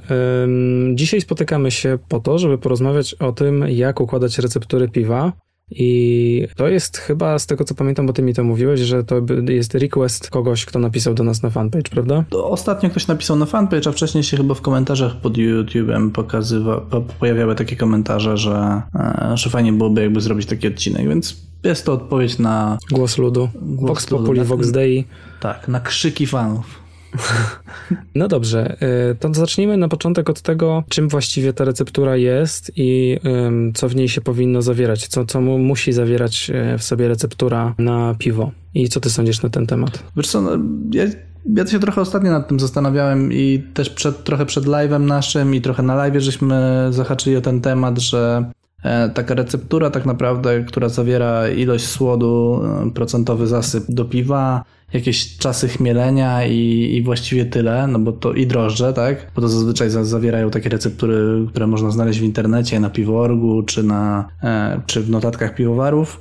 Mm, I tak sobie myślę, że to jest strasznie mało, bo mm, mówiliśmy na live o różnicach między browarami, o technologii, ale tak naprawdę domowe browary też mocno się różnią też różnią się tempem podgrzewania, techniką chmielenia itd., tak itd. Tak ja myślę, że, mm, że taka receptura powinna zawierać dużo, dużo więcej niż, niż takie rzeczy właśnie. W jaki sposób był rzucony chmiel, na ile czasu, w jakiej temperaturze on leżał, czy było mieszane fermentorem, czy e, jaka ilość białek została zostana itd., tak itd. E, w sensie dużo rzeczy trzeba byłoby zapisać, żeby to była kompletna receptura, którą dałoby się później gdziekolwiek indziej odtworzyć, tak? Mhm. Mm, bo myślę, myślę, że mm, jeżeli ktoś podaje sam zasyp, czasy chmielenia i drożdże, to w każdym dom, domowym browarze wyjdzie to trochę inaczej. Mhm. Nie wiem, czy się ze mną zgadzasz. Znaczy, zgadzam się z Twoją koncepcją, że, że jest słuszna, ale ja mam troszeczkę inne podejście, bo dla mnie receptura to jest raczej pomysł na piwo. W sensie to jest wizja pewna, którą piwowar miał i ja się nie łudzę, że będę, że jeżeli korzystam z czyjejś receptury, to będzie mi się, to uda mi się powtórzyć to piwo. No tak, tak, tak. I, i ja raczej korzystam, e, jeżeli korzystam z czyjejś receptury albo układam nawet sam recepturę, to raczej traktuję to jako pomysł. W sensie mm, mam jakąś e, koncepcję na to, jak, jak to piwo będzie wyglądało i układam pod tym kątem recepturę. I, i właściwie jedynym uzupełnieniem co do, do tego, co ty powiedziałeś, e, co jest często na piwo orgu, czyli zasyp, mielenie i drożdże, to byłaby, mm, byłby opis tego, czego się spodziewamy, co dany e, składnik miałby wnieść do piwa. Okej, okay, czyli jakiś taki opis, e, kilka zdań na temat tego, co, jak, jak to piwo... Dlaczego użyłem akurat tego składnika? Mhm, Coś w tym stylu, To jest bardzo fajne. Wiesz co, ja tak trochę powiedziałem, jak powinno to wyglądać, ja sam robię zupełnie inaczej, bo ja jak zapisuję mhm. swoje jakieś rzeczy, to właśnie zapisuję głównie te takie podstawowe e, rzeczy, natomiast no, ja dużo w głowie trzymam jakichś swoich e, przemyśleń na temat piw. Do pewnych rzeczy już doszedłem też takich, które robię automatycznie, na przykład schematy chmielenia nie zapisuję ich nigdy, natomiast już doszedłem do jakiejś tam swojej, e, swojego optimum w browarze domowym, mhm. więc e, to jest takie trochę życzeniowe to, co powiedziałem. Natomiast jeżeli ktoś myśli o czymś takim, żeby gdzieś ta receptura miała być odtworzona, nie jako pomysł, tak jak ty mówisz, bo ja się z tym zgadzam, to, to, to, jest, to jest bardzo słuszne. To dobrze byłoby zapisywać masę dodatkowych rzeczy. Mhm. Tutaj tak, jak jeszcze, najbardziej precyzyjnie, żeby to było, nie? Tak, jeszcze dodam jedną rzecz, bo ostatnio oglądałem e, Walkie Talkie in Jabberwocky, gdzie Michał Kopik mówił o tym, że dużo piwowarów domowych zapomina o profilu wody. On, on chyba jest takim bardzo dużym zwolennikiem tego, że woda jest super ważna, natomiast ja uważam, że to jest zupełnie niepotrzebne. W sensie ja zrobiłem już tyle mhm. różnych stylów na mojej warszawskiej wodzie, której w ogóle nie modyfikowałem i wszystkie po pewnych modyfikacjach w końcu wychodziły dobrze, albo bardzo dobrze nawet niektóre, że uważam, że ta woda ma naprawdę drugorzędne znaczenie i fajnie jak ją zapiszecie, ale nie jest to nic kluczowego. Przy okazji pozdrawiamy Bombla, który na pewno nie omieszka skomentować tego. Tak. No tak, tak, to wiesz, no, mm, Znaczy zmierzamy do tego, żeby zapisywać jak najwięcej rzeczy tak naprawdę. informacji, tak, Tak. tak, tak, tak, bo z, zwykle to ucieka No tak. z głowy. No dobra, a jakbyś byś miał powiedzieć na przykład od czego zaczynasz em, układanie receptury? Siadasz, masz, nie wiem, mm, ja siadam czasami przed kartką pustą. Czy masz pustą kartkę, mm, jedyne co wiesz, to wiesz jakie, jakie piwo chcesz zrobić albo jaki styl. No właśnie od czego zaczynasz? Czy w ogóle wybierasz najpierw styl, czy na co masz ochotę, a napiłbym się na przykład jakiegoś piwa słodowego i dopiero później siadasz, robisz recepturę, czy zazwyczaj masz to już troszeczkę bardziej ukierunkowane? Wiesz co, to zależy od tego, czy na przykład chcę w konkursie wystartować, nie? Jeżeli na przykład chciałbym w jakimś konkursie wystartować, to patrzę, jakie są kategorie które mi najbardziej pod, pod, podchodzą, no i wtedy z nich wybieram. Ale jeżeli ważę tak po prostu dla siebie, to raczej mm, albo szukam piwa, którego jeszcze nie robiłem, a chciałbym, albo sobie roz, robię listę stylów, które mm, chciałbym, które mi przychodzą jako pierwsze do głowy i potem wybieram ten, który mi się najbardziej podoba. Okej, czyli, czyli zaczynasz od stylu, od wyboru stylu po prostu. Tak, tak, tak. Już nie, nie skupiając się na tym, czy to będzie bardziej słodowe, czy bardziej chmielowe piwo, zwłaszcza, że ja raczej bardziej słodowe ważę ogólnie. To znaczy nie ma w tym No nic tak. złego, bo ja robię dokładnie tak samo, tak? Natomiast y, wydaje mi się, że to nie jest wcale takie oczywiste, bo często się pojawia no, na forach jakichś albo na grupach e, pojawiają się takie rzeczy, że, że to nie, wcale nie, nie, nie jest oczywiste, że się zaczyna od stylu, tylko często ludzie chcą się napić jakiegoś lekkiego, chmielowego piwa na przykład, tak? I szukają na to receptury. Mm, Dlatego cię o to pytałem, e, czy, czy tak to wy- wygląda. No dobra, jak y, wiem, że nie ważysz takich piw, ale mm, powiedzmy, że Powiedzmy, że ważę. Mhm. Powiedzmy, że ważysz. W sensie New England IPA albo w ogóle jakakolwiek IPA.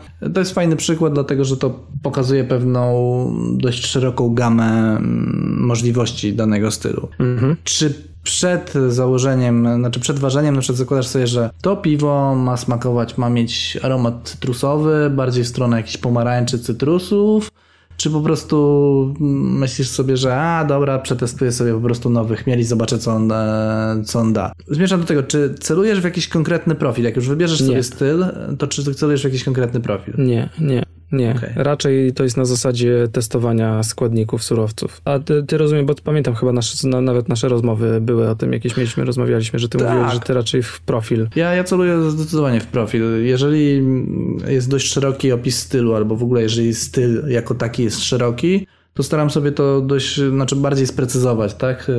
Jaka interpretacja tego stylu będzie? Czy chcę, żeby ono było słodsze, czy chcę, żeby ono było bardziej wytrawne, czy nie wiem, właśnie profil chmielowy też sobie układam w głowie mniej więcej, jak chciałbym, żeby to, to, to smakowało. Ja uważam, że to jest w ogóle bardzo rozwijające, jeżeli najpierw sobie wyobrazisz jakiś profil piwa, że chcesz coś takiego wycelować, później pokombinujesz ze składnikami, ułożysz je tak i jak na koniec jak ci wyjdzie dokładnie tak, jak sobie to ułożyłeś w głowie, no to, to ja uważam, że to jest sukces. Już mówiłem o tym kilku, kilkukrotnie. Mhm, tak, tak. Natomiast ja tak, ja zdecydowanie staram się właśnie w konkretny jakiś profil wy, wycelować. Nie wiem, czy to wynika, właśnie nie, nie potrafię sobie teraz przypomnieć, czy to wynika z tego, że w jakiś sposób już się rozwinąłem i przetestowałem tyle rzeczy, że już po prostu nie chce mi się więcej testować i, i staram się w ten sposób rozwijać, czy, czy zawsze tak miałem. Tego nie potrafię sobie przypomnieć, ale być może jest to związane z tym, że już tych warek się trochę natrzepało i po prostu nie muszę pewnych rzeczy testować. Może to z tego wynika. No dobra, to, to, Znaczy, to bo, był jakiś... bo moje podejście po prostu jest takie proste, takie prostolinijne, można powiedzieć, tak? Ono jest takie, no dobra, mam ochotę mieć i mieć skrzynkę IPy w, w piwnicy i, i nie skupiam się na tym, wiesz, na wykorzystaniu materiałów czy tam surowców, tak, żeby mieć jakiś konkretny profil, tylko dobra, to kupię tą Citra, Amarillo czy tam Simco, zrobię najprostszą możliwą recepturę 100% Pils, no i heja, i jedziemy, tak? Tak, wiesz, bez takiego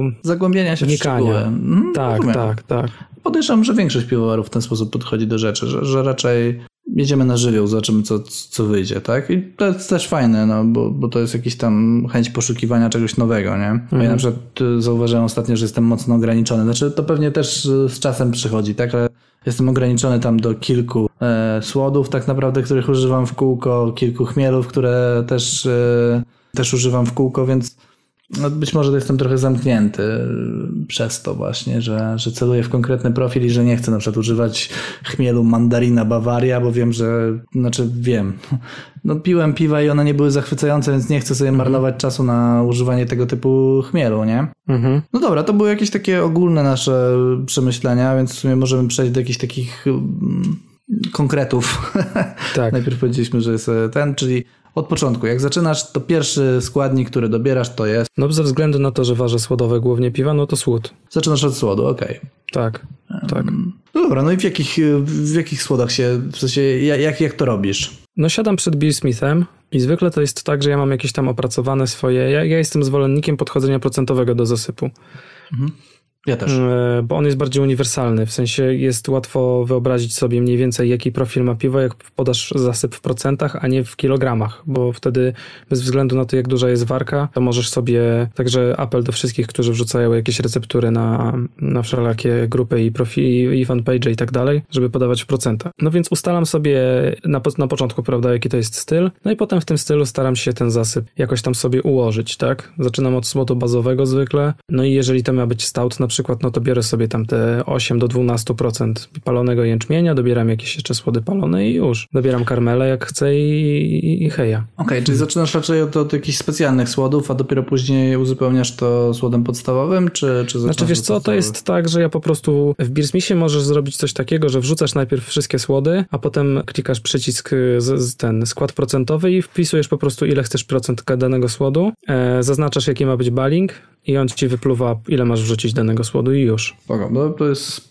fajna opcja. Znaczy ja nie korzystam z Beer Smitha, ale, mm, Mhm. ale to jest, to jest okej. Ja sobie robię tak, mam taki w Excelu swój arkusz, który mi to liczy. Okej. Bo znaczy ja generalnie to trochę robię to trochę inaczej, dlatego że ja, tak jak mówiłem, celuję w jakiś profil i też zaczynam, ja zdecydowanie zaczynam od, e, od słodów specjalnych. Jeżeli jest stout, to wiem, że do stoutu muszę wrzucić przynajmniej 10% słodów palonych. Właściwie to procentowe podejście nie jest, bo teraz jak właśnie zacząłem mówić o tym, o, o tym staucie, to, to procentowe podejście nie zawsze jest dobre. Dlatego, że to zależy jak mocny jest stout. W momencie, kiedy stout ma mieć 12 plato, to tego, to żeby zaciemnić piwo na czarno, musisz użyć, dajmy na to, nie wiem, tam pół kilo e, palonych słodów na, na 10 litrów, tak? I wtedy będziesz miał czarne, mocne, e, mocno czarne piwo. Ale jak robisz risa, który ma mieć 10, e, ma, ma mieć 10 litrów i tych słodów odpowiednio więcej używasz, no to też wystarczy pół, pół kilo tego słodu, żeby zabarwić to na, na czarny kolor, nie? Tak. W sensie procentowo to będzie dużo mniej, natomiast e,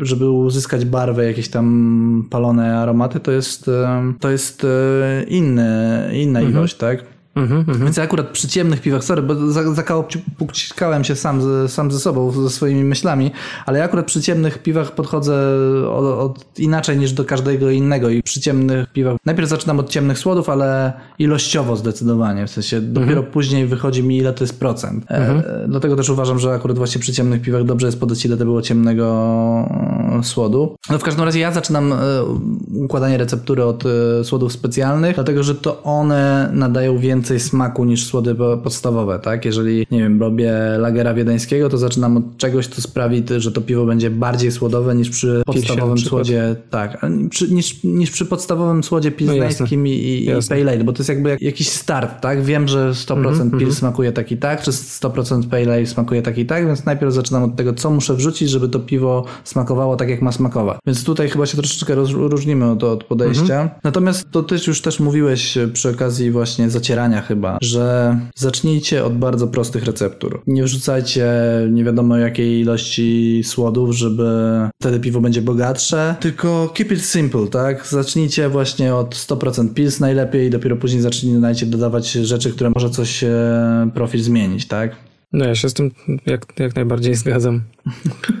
Bo przede wszystkim e, zobaczycie, że będzie tak, że nawet jeżeli nie zaczniecie od prostych receptur, to w końcu dojdziecie do bardzo prostych receptur. Bo po pierwsze człowiek się nie chce pierdzielić z kupowaniem tryliona słodów, a po drugie ogarnia, że wcale nie, nie trzeba.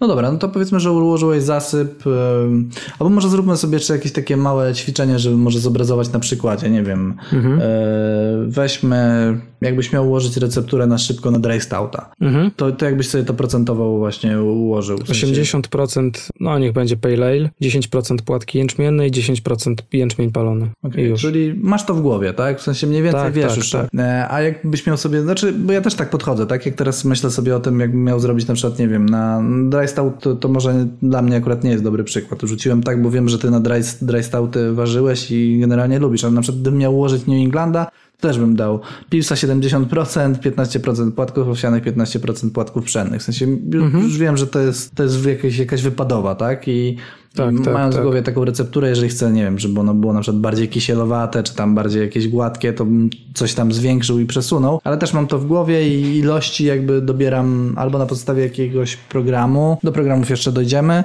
albo po prostu wiem mniej więcej ile, żeby uzyskać na 12 plat o 20 litrów, no to muszę uży- użyć 5 kilo słodu w sumie, tak? I sobie to liczę procentowo. Tak. Mm. No dobra, bo to obrazuje trochę, jak, jak, to, jak wygląda cały proces. E, no dobra, mamy ułożone recepturę, jeżeli chodzi o słód. Co, tylko jeżeli jeszcze mogę wtrącić, to mam do ciebie pytanie. A jak, jak robisz, jeżeli ważysz jakiś styl pierwszy raz? Załóżmy, że masz ułoży, ten, e, uważyć na przykład e, Bildegard. To czytam Co robisz? stylu najpierw. Czy, czytam opis stylu i patrzę, jak ono ma pachnieć. Przede Mhm, wszystkim. E, W opisach stylu często są też jakie są surowce używane i na to też zwracam uwagę, bo to są najczęściej takie bardzo klasyczne te składniki Mhm. E, i to jest dość do, dobra baza wypadowa. I, I staram sobie sam ułożyć, w tej chwili już staram sobie sam ułożyć recepturę na to piwo, a potem wchodzę na jakiś właśnie piwoor, gdzie jest e, trochę receptur w wiki, w dziale wiki i patrzę jak inne medalowe piwa zostały skomponowane i zderzam to ewentualnie ze swoim, ze swoją jakąś recepturą, którą już mam przygotowaną. Jeżeli ona się jest zbieżna albo prawie po, bardzo podobna, no to zostawiam ją tak jak jest. Jak widzę, że są bardzo duże różnice, no to zastanawiam się, czemu ktoś użył takiego słodu, a nie innego, albo czemu ktoś użył takiego chmielu, a nie innego, tak? e, I wtedy staram się to analizować. Czasami przyznaję rację e, autorowi receptury, że rzeczywiście warto byłoby, nie wiem, wrzucić Special B, e, a czasami uważam, że zupełnie niepotrzebnie ktoś wrzucił ten, ten słód i właściwie jest to zbędne w, te, w tej recepturze. Okej.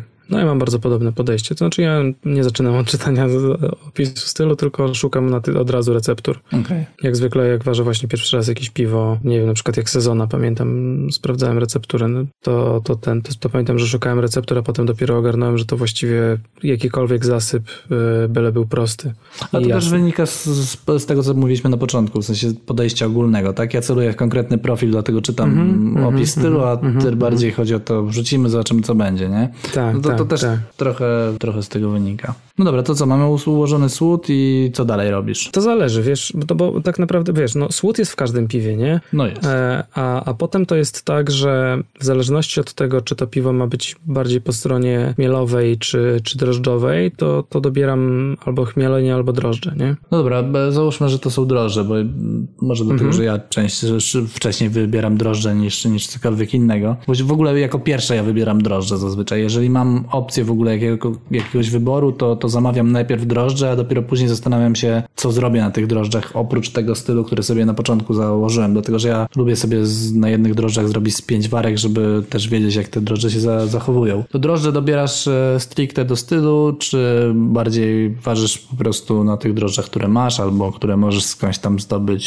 gęstwo? Nie, no tak wiesz co, dalej? jak teraz tak się zastanowiłem, to rzeczywiście ja robię podobnie tak jak ty, że najpierw sobie, że zaczynam od drożdży. Budowanie receptury w głowie zaczynam od drożdży, ale jak siadam już do komputera, to zaczynam wtedy od słodu, nie? To jest taka No tam, bo już taka, masz wybrane drożdże różnica. pewnie, nie? Tak, tak, bo drożdże już są w lodówce zwykle i tak dalej. Jesteś na nie skazany trochę. Okej. Tak, tak. No ale decyduję oczywiście, jakie to będą drożdże, Nie, chyba, no, że nie ma no. akurat tych, które chciałbym zamówić, nie? Nie, no to ja mam, to, to, to ja mam tak, tak dokładnie tak samo.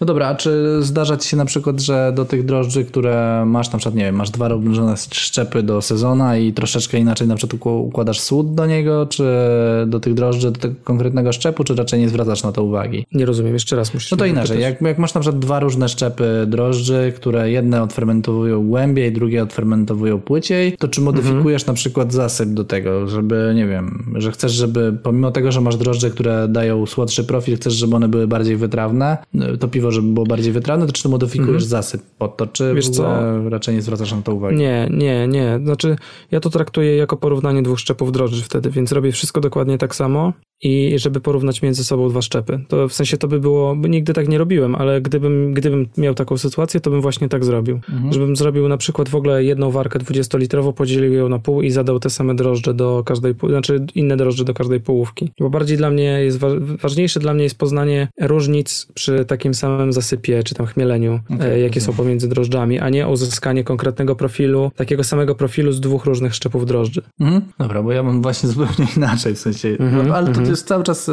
to układa to, to, co mówiliśmy na początku, w sensie to podejście zupełnie odwraca tą sytuację, dlatego że ja właśnie na przykład teraz mając w browarze domowym WLP 644, które odfermentowują głęboko, zostawiają mało, mało słodyczy, planując kolejną IPę wiem, że dodam trochę laktozy.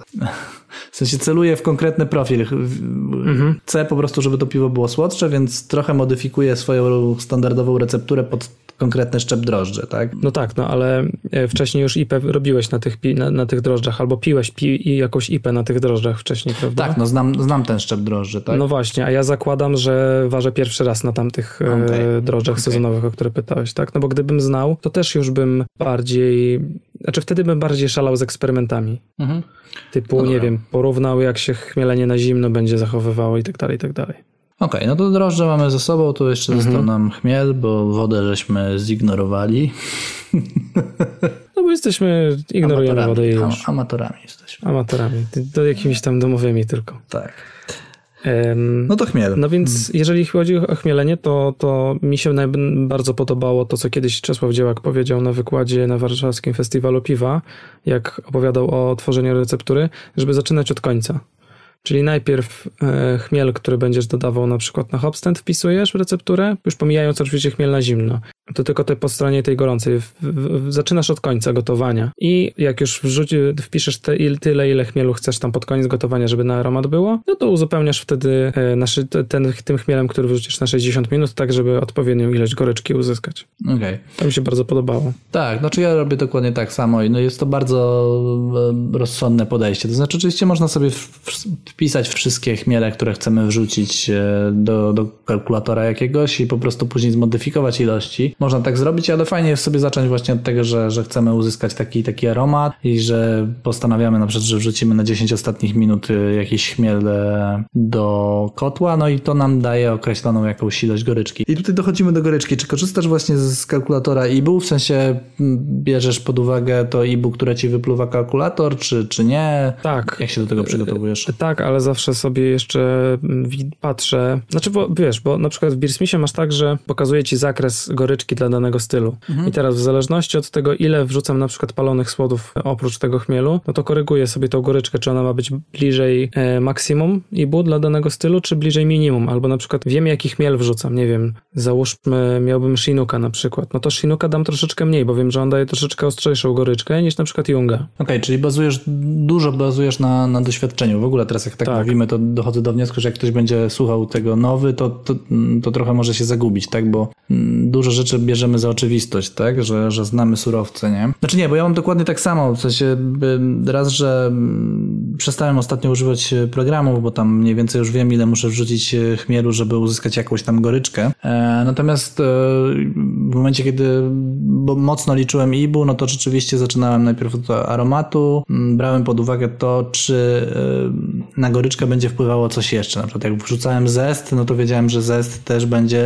dał jakąś, jakąś część goryczki, że to IBU, które wyliczył mi kalkulator, musi być troszeczkę niższe. Muszę założyć troszeczkę niższe, bo to ta, ta, te skórki mi podbiją mm, gorycz, tak? Jeżeli mhm. robiłem mm, mocno palonego stauta czy risa, no to wiedziałem, że e, tak jak ty mówiłeś, że, że od palonych słodów też troszeczkę tej goryczki będzie więcej, więc Zmierzam do tego, że jeżeli układacie sobie jakieś chmielenie, to weźcie pod uwagę też inne źródła goryczki, które będziecie mieli w tym piwie. Bo między gorycz... innymi chmielenie na zimno. Między innymi chmielenie na zimno, między innymi to, jakich słodów użyjecie patrz palone słody, tak, to o czym mówimy, mm-hmm. to jakich drożdży użyjecie i jak to piwo wam odfermentuje. Wiadomo, że im e, większa była baza słodowa, im większa kontra słodowa, tym e, goryczka będzie troszeczkę mniej odczuwalna, tak, bo będzie większa kontra słodowa i słod, samej słodyczy.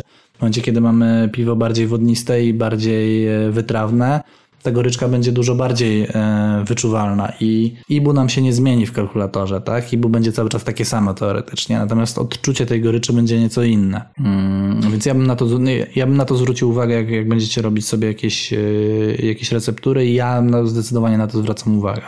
Mhm. No dobra, mm, to hmm. mamy to chyba za sobą też. Tak sobie myślę, że jeszcze może byśmy, zanim przejdziemy do następnego punktu, który mamy w scenariuszu, to żebyśmy e, spróbowali sobie odpowiedzieć na takie pytanie właśnie e, odnośnie nowych e, piwowarów, takich, którzy mają pięć, pięć warek na koncie. Potrafisz sobie przypomnieć, jak, jak układałeś receptury na początku? Tak. Pierwsze trzy warki to były gotowe zestawy ze słodów, Mhm. więc ktoś za mnie ułożył po prostu te receptury. A potem to było troszeczkę takie też szukanie po omacku, bo pamiętam, bo moja szósta warka to był ris. Mhm. I pamiętam, że ten ris to była taka trochę ściepa, bo tam nawet jakiś monachijski Mhm. co teraz z perspektywy czasu uważam za no, głupotę. No dobra, ale Więc- to poleciłbyś taką no. drogę, w sensie, żeby, mm, żeby kupić gotowy zestaw na początku? Uważasz, że Tak, to, dobry oczywiście, pomysł? jak najbardziej. Albo jeżeli ktoś nie chce kupować gotowego zestawu, to tych receptur jest, jest naprawdę trylion. No, chociażby teraz w tym nowym piwowarze, co tak się PSPD chwali, że jest w Empiku, Mhm. to jest chyba w ogóle numer poświęcony cały prawie recepturom, prawda? Nie wiem, ty, ty, ty widziałeś, ja nie widziałem. Nie, ja też nie widziałem. Okej.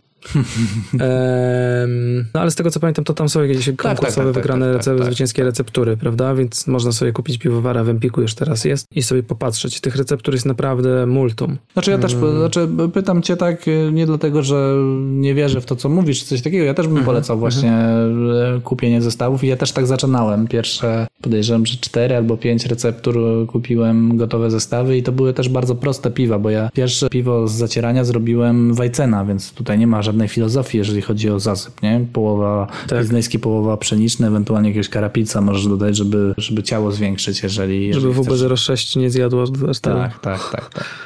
Więc to nie są jakieś skomplikowane, ale ja też polecam, dlatego że pamiętam, że jak, jak e, śledziłem e, jakieś tam zapiski różnych piwowarów i czytałem, albo czytałem jakieś tematy, jak ktoś rzucał właśnie różnymi nazwami słodów i szczepów drożdży, jak oglądałem Kopyra, który też tam rzucał, że o, tu takie drożdże, tu takie coś tam, to pamiętam, że byłem w szoku i nie wierzyłem, w, że w ogóle coś takiego, em, że coś takiego można zrobić, tak? Że można ogarniać te, to, to całe bogactwo surowców, które jest dostępne e, na rynku. I tak sobie myślę, że właśnie jako nowy piwowar e, dobrze jest skorzystać z gotowych receptur i zobaczyć, tak. jak one wyjdą i na tym bazować. Tak mi się wydaje. Mhm. E, Jeszcze Zgadzam tutaj przychodzi mi jeszcze do głowy taka anegdota, którą kiedyś e, albo przeczytałem, albo usłyszałem, e, o której mówił Łukasz Kojro. Po czym poznać doświadczonego piwowara. O, Doświad- ja, ja wiem. Po tym, że szczepy drożdży numerami mówi, tak? Tak, tak, tak. tak. No bardzo mi się podoba, trafia to do mnie, bo ja teraz też rzeczywiście jestem w stanie po numerze powiedzieć, co to za, za drożdże. Tak. Może nie każde, ale te, które używałem, to, e, to pamiętam. No ale znaczna większość, tak? Znaczy większość, no znaczna część, o w ten sposób, nie? Wiesz, wiesz co jest tak, co. tak, tak, tak, tak. I co więcej, wiem, jak one się zachowują i do czego służą, i jakie są, to, ale to teraz już jest jeszcze większy, wyższy nawet. E, No dobra, to, to, to chyba mamy w miarę wyczerpany temat. Nie wiem, Znaczy, czy wiesz to... co, mi się jeszcze jedna rzecz przypomniała, No. a propos receptury e, i barwa, e, barwa piwa. Mhm. Szczególnie jeżeli chodzi o risy. To ma znaczenie moim zdaniem. I w ogóle stauty. Zwróćcie uwagę, jak będziecie oglądać sobie opisy stylów, że tam na przykład dla Risa zakres barwy to jest 60-80 EBC, z tego co pamiętam. E, czy ogólnie na przykład dla Fesa to jest 60-80 EBC. Nie bójcie się robić piw palonych, piw ciemnych, stautów szcz- w szczególności, które mają na przykład 140 EBC. W sensie, że program wam pokazuje, że jest 140 EBC. Bo ja na przykład uważam, że te zakresy barwy są za niskie. Tak, ja na tak. przykład moje risy to tam od 100, musi, mi się od 150 EBC zaczynają barwy. A To ja aż chyba tak ekstremalnie nie mam, ale też Okej. sobie w 120 plus, jak robię Risa. Mhm. Jak robię No każdego właśnie. innego stauta, to 100 plus mm, celuję. Bo na przykład Demolen, y, jak sobie zobaczycie na etykiety Demolena, on tam, oni tam piszą barwę i na przykład potrafią napisać imperialny porter 200 EBC.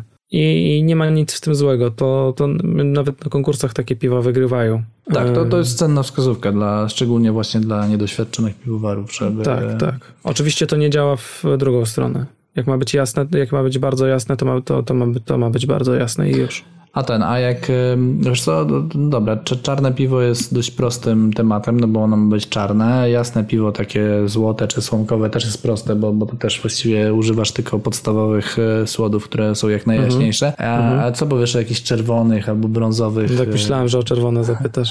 Nie, w sensie, czy, Eee, e, czy sugerujesz się kalkulatorem e, barwy, jeżeli chodzi właśnie o, o takie, o czerwone, no, o czerwone albo brązowe nawet, bo nie wiem, jak Flandersa na przykład, robiłeś Flandersa na pewno, nie? Robiłem, robiłem. No i sugerowałeś mm, kalkulatorem, bo um, ja ci Wiesz co, może- to było tak, że ja wiedziałem już, bo e, Beersmith pokazuje rysuneczek piwa.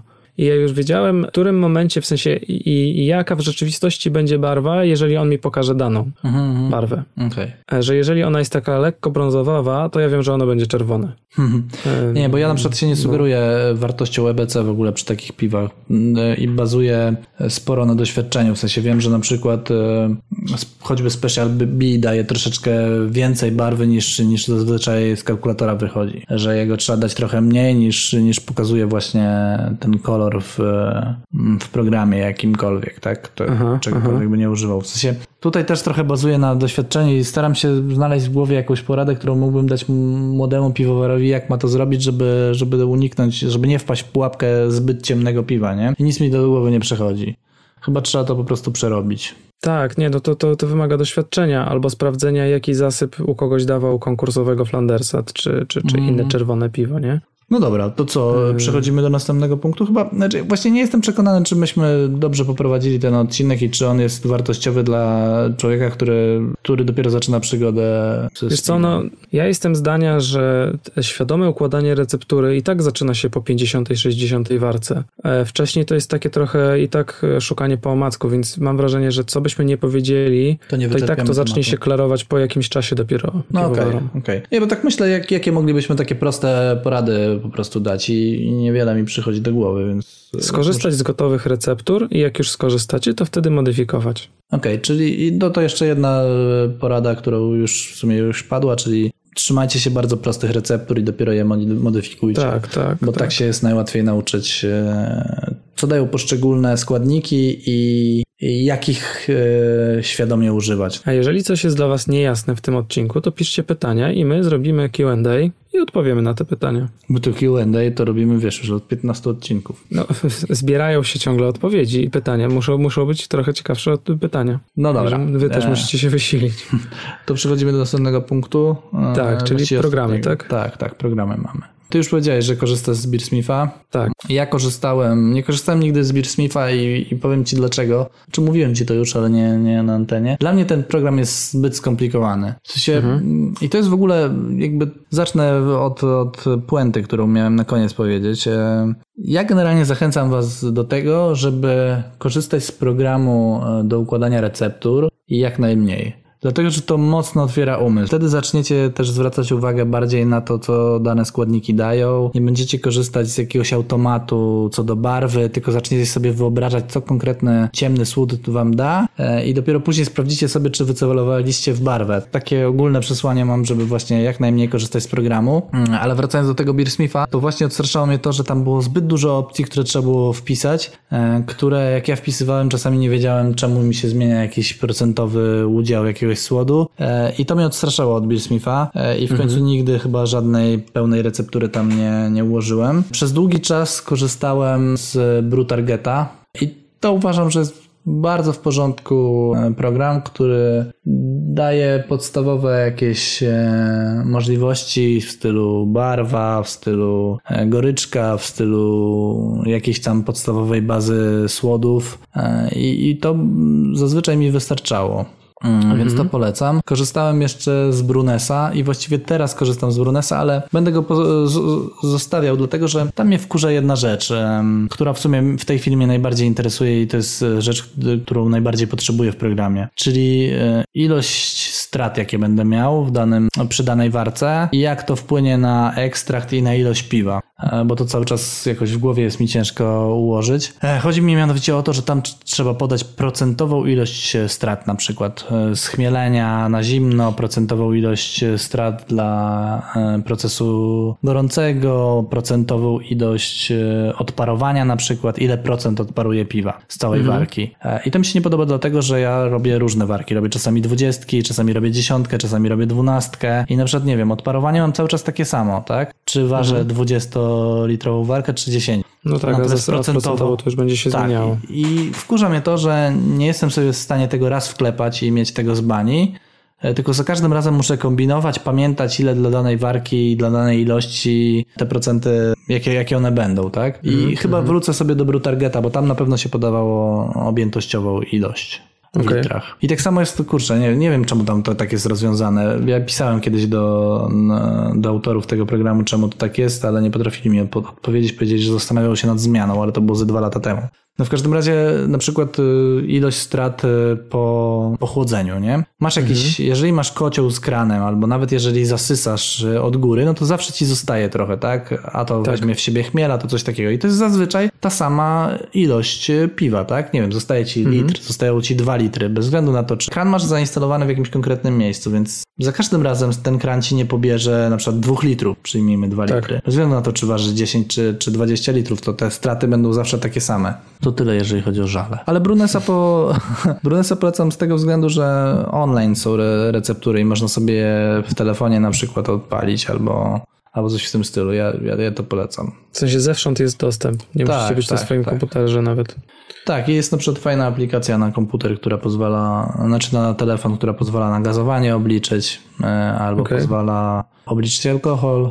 To, to jest fajne, bo to masz, ja jak zwykle, jak na przykład robię rozlew, no to, to sobie z Brunesa korzystam do obliczenia ilości do cukru do refermentacji. Nie muszę odpalać kompa i liczyć tego. Znaczy teraz to i tak wszędzie na 10 litrów wrzucam 40 gramów.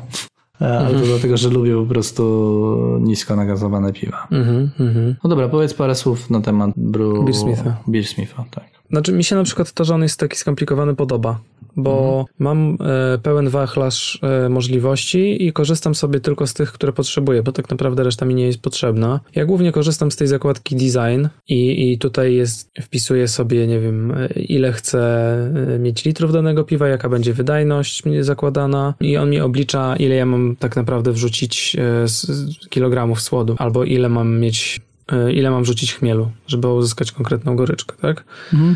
To, że jest tak dużo opcji, rzeczywiście czasami jest irytujące, szczególnie jak nie wiesz, po co dana opcja jest. Tak jak na przykład jest tutaj taka zakładka Masz Details, to ja sobie tylko z niej korzystam do tego, żeby sobie wpisać, jak ja, jak ja zacierałem, że tam jest, jest temperature masz one step i czy full, czy medium, czy light body i tyle. I on mi mówi na przykład, nie wiem, do, do, do jakiej temperatury wody mam wrzucić słód, ale tu pod spodem też są jakieś takie rzeczy, które tu wpisujesz, na przykład, nie wiem, jest temperatura słodu, temperatura em, tej kadzi zaciernej, pH i tak dalej, i tak dalej. Ja tego, z tego nigdy absolutnie w ogóle nie korzystałem. Nie wiem, po co to jest. Pewnie dla kogoś, kto lubi e, bardzo takie dokładne pomiary, to, to, to jest potrzebne i ważne. Oczywiście z kalkulatory wody, z kalkulatory wody to praktycznie w ogóle tam nawet nie zaglądam.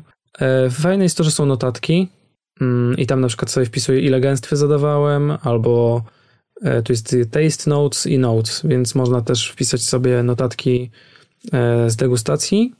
No i tyle. No i to jest fajne jest to, że jest jakaś tam baza e, surowców, ale to chyba w każdym programie jest baza surowców i parametry tych surowców są wpisane i one automatycznie się jakoś tam e, uploadują, prawda? No tak, tak. Znaczy w, w BruTargecie na pewno trzeba to zaploadować samemu. Nie wiem, czy kiedyś, ja już dawno nie, uży, nie używałem BruTargeta i on chyba nie jest rozwijany. On cały czas jest w tej samej wersji, którą ja korzystałem tam 3-4 lata temu. E, Ale wiem, że tam działała na pewno baza danych właśnie z Beersmitha. Mm, Okej.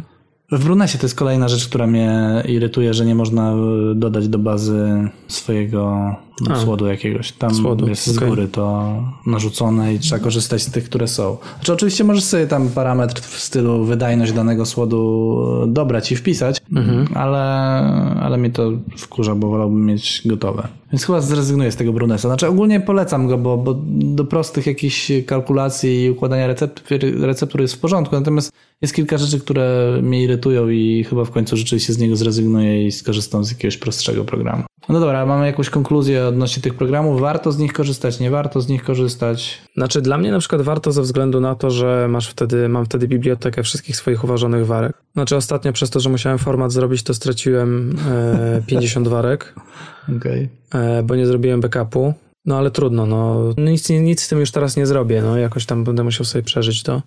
Ale te programy bardzo się przydają, szczególnie na początku, żeby sobie policzyć, jaki będzie IBU, czy ono jest w stylu, aha, bo ważna rzecz jeszcze właśnie, jeżeli chodzi o Beersmitha, ja nie wiem, czy pozostałe e, programy też to mają, że, ci, że są takie suwaki, które pokazują ci, e, czy dany parametr jest w stylu.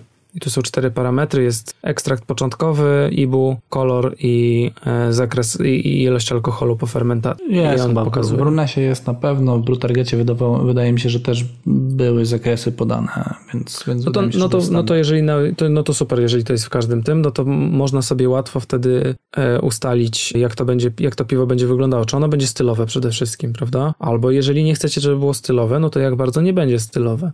I tak dalej, i tak dalej. No, Nie, to, no ja to, też- to jest trochę takie rzeźbienie i, i, i real-time sculpture. Sculpting, nie? Że widzisz na bieżąco, co, jak zmienia się piwo. Znaczy ja też zdecydowanie. Znaczy, jak to teraz, będzie wpływało. teraz jak o tym myślę, to, to, to początkującemu piwowarowi zdecydowanie poleciłbym używanie jakiegoś programu, Mhm. bo jednak no, początkujący piwowar nie wie, dużo, że- du, du, dużo rzeczy mu umyka. Natomiast y, z biegiem czasu ja, ja bym odchodził od tego, w sensie, żeby właśnie spróbować rozwinąć myślenie o piwie, żeby nie zastępować tego jakimś e, programem, który coś za ciebie wy, wyliczy, być może się pomyli, a znaczy, nie tyle pomyli, ile pewnych rzeczy, pewnych pod niuansów smakowych nie weźmie pod uwagę, tak? Tak. Tak, jak Tak, pełnia, no to jest właśnie wytrawność i tak dalej, takich, takich rzeczy. Mm, Trochę przy wyliczaniu choćby goryczki e, program nie weźmie pod uwagę, no bo nie jest w stanie tego zrobić, nie? Dobra, czy coś jeszcze chcemy dodać, czy, czy będziemy kończyć? Nie, no właściwie wydaje mi się, że to wszystko. O zacieraniu mówiliśmy w odcinku o zacieraniu, więc tutaj też nie ma co o czym za bardzo co tu uzupełniać. O, o fermentacji, w odcinku o fermentacji, A o chmieleniu w odcinku o chmieleniu, o o dezynfekcji? dezynfekcji w odcinku o myciu żeśmy mówili. A, no, I dezynfekcji. I dezynfekcji. Ja, to wszystko się zgadza. Czyli nawet jakoś tak sensownie nazywamy te odcinki. No chyba tak. Dobra, to yy, kończymy, tak? Kończymy. Ostatnio, Klikajcie- ostatnio na live, poczekaj, na live No. napisali nam, że ja jestem reżyserem odcinka na żywo i rzeczywiście teraz zaczynam to, to zauważać, że w sumie mówię ci, żebyś się pożegnał, kiedy ty wiesz, że się masz przecież pożegnać. Tak. Ja już tak się przyzwyczaiłem, że tego Tak? nawet nie zauważam. A, no ja chyba też nie zauważam tego, ale teraz, teraz zwróciłem na to uwagę. Spoko. No dobra, no to słuchajcie, klikajcie łapki w górę, klikajcie dzwoneczki, przyciski wszelakie. Znaczy oprócz łapek w dół. Pozdrawiajcie całą ekipę Alchemii i szczególnie jedną osobę. Przemka Iwanka. Pozdrawiajcie Eee. Przemka Iwanka. No ja już myślałem, że wszyscy wiedzą. Większość wie. E, No i słuchajcie, e, pod koniec e, marca jesteśmy na Geek Madness. E, Obaj, jak ktoś ma ochotę, to zapraszamy do tego, żeby przybić piątkę. I jeżeli w e, całym zagonieniu będziemy w stanie odpowiedzieć na Wasze pytania, to, to, to oczywiście będziemy mogli odpowiedzieć na Wasze pytania Podajcie do nas na stoisko Geek Madness, będziemy mieć darmowe piwo. w cenie biletu. Ale bardzo dobre, na pewno. Dwa bardzo dobre piwa. No i żegnamy się dzisiaj z Wami. E, Mówili do Was Olek i Janek z Browaru Monsters. Do usłyszenia. Cześć. Cześć.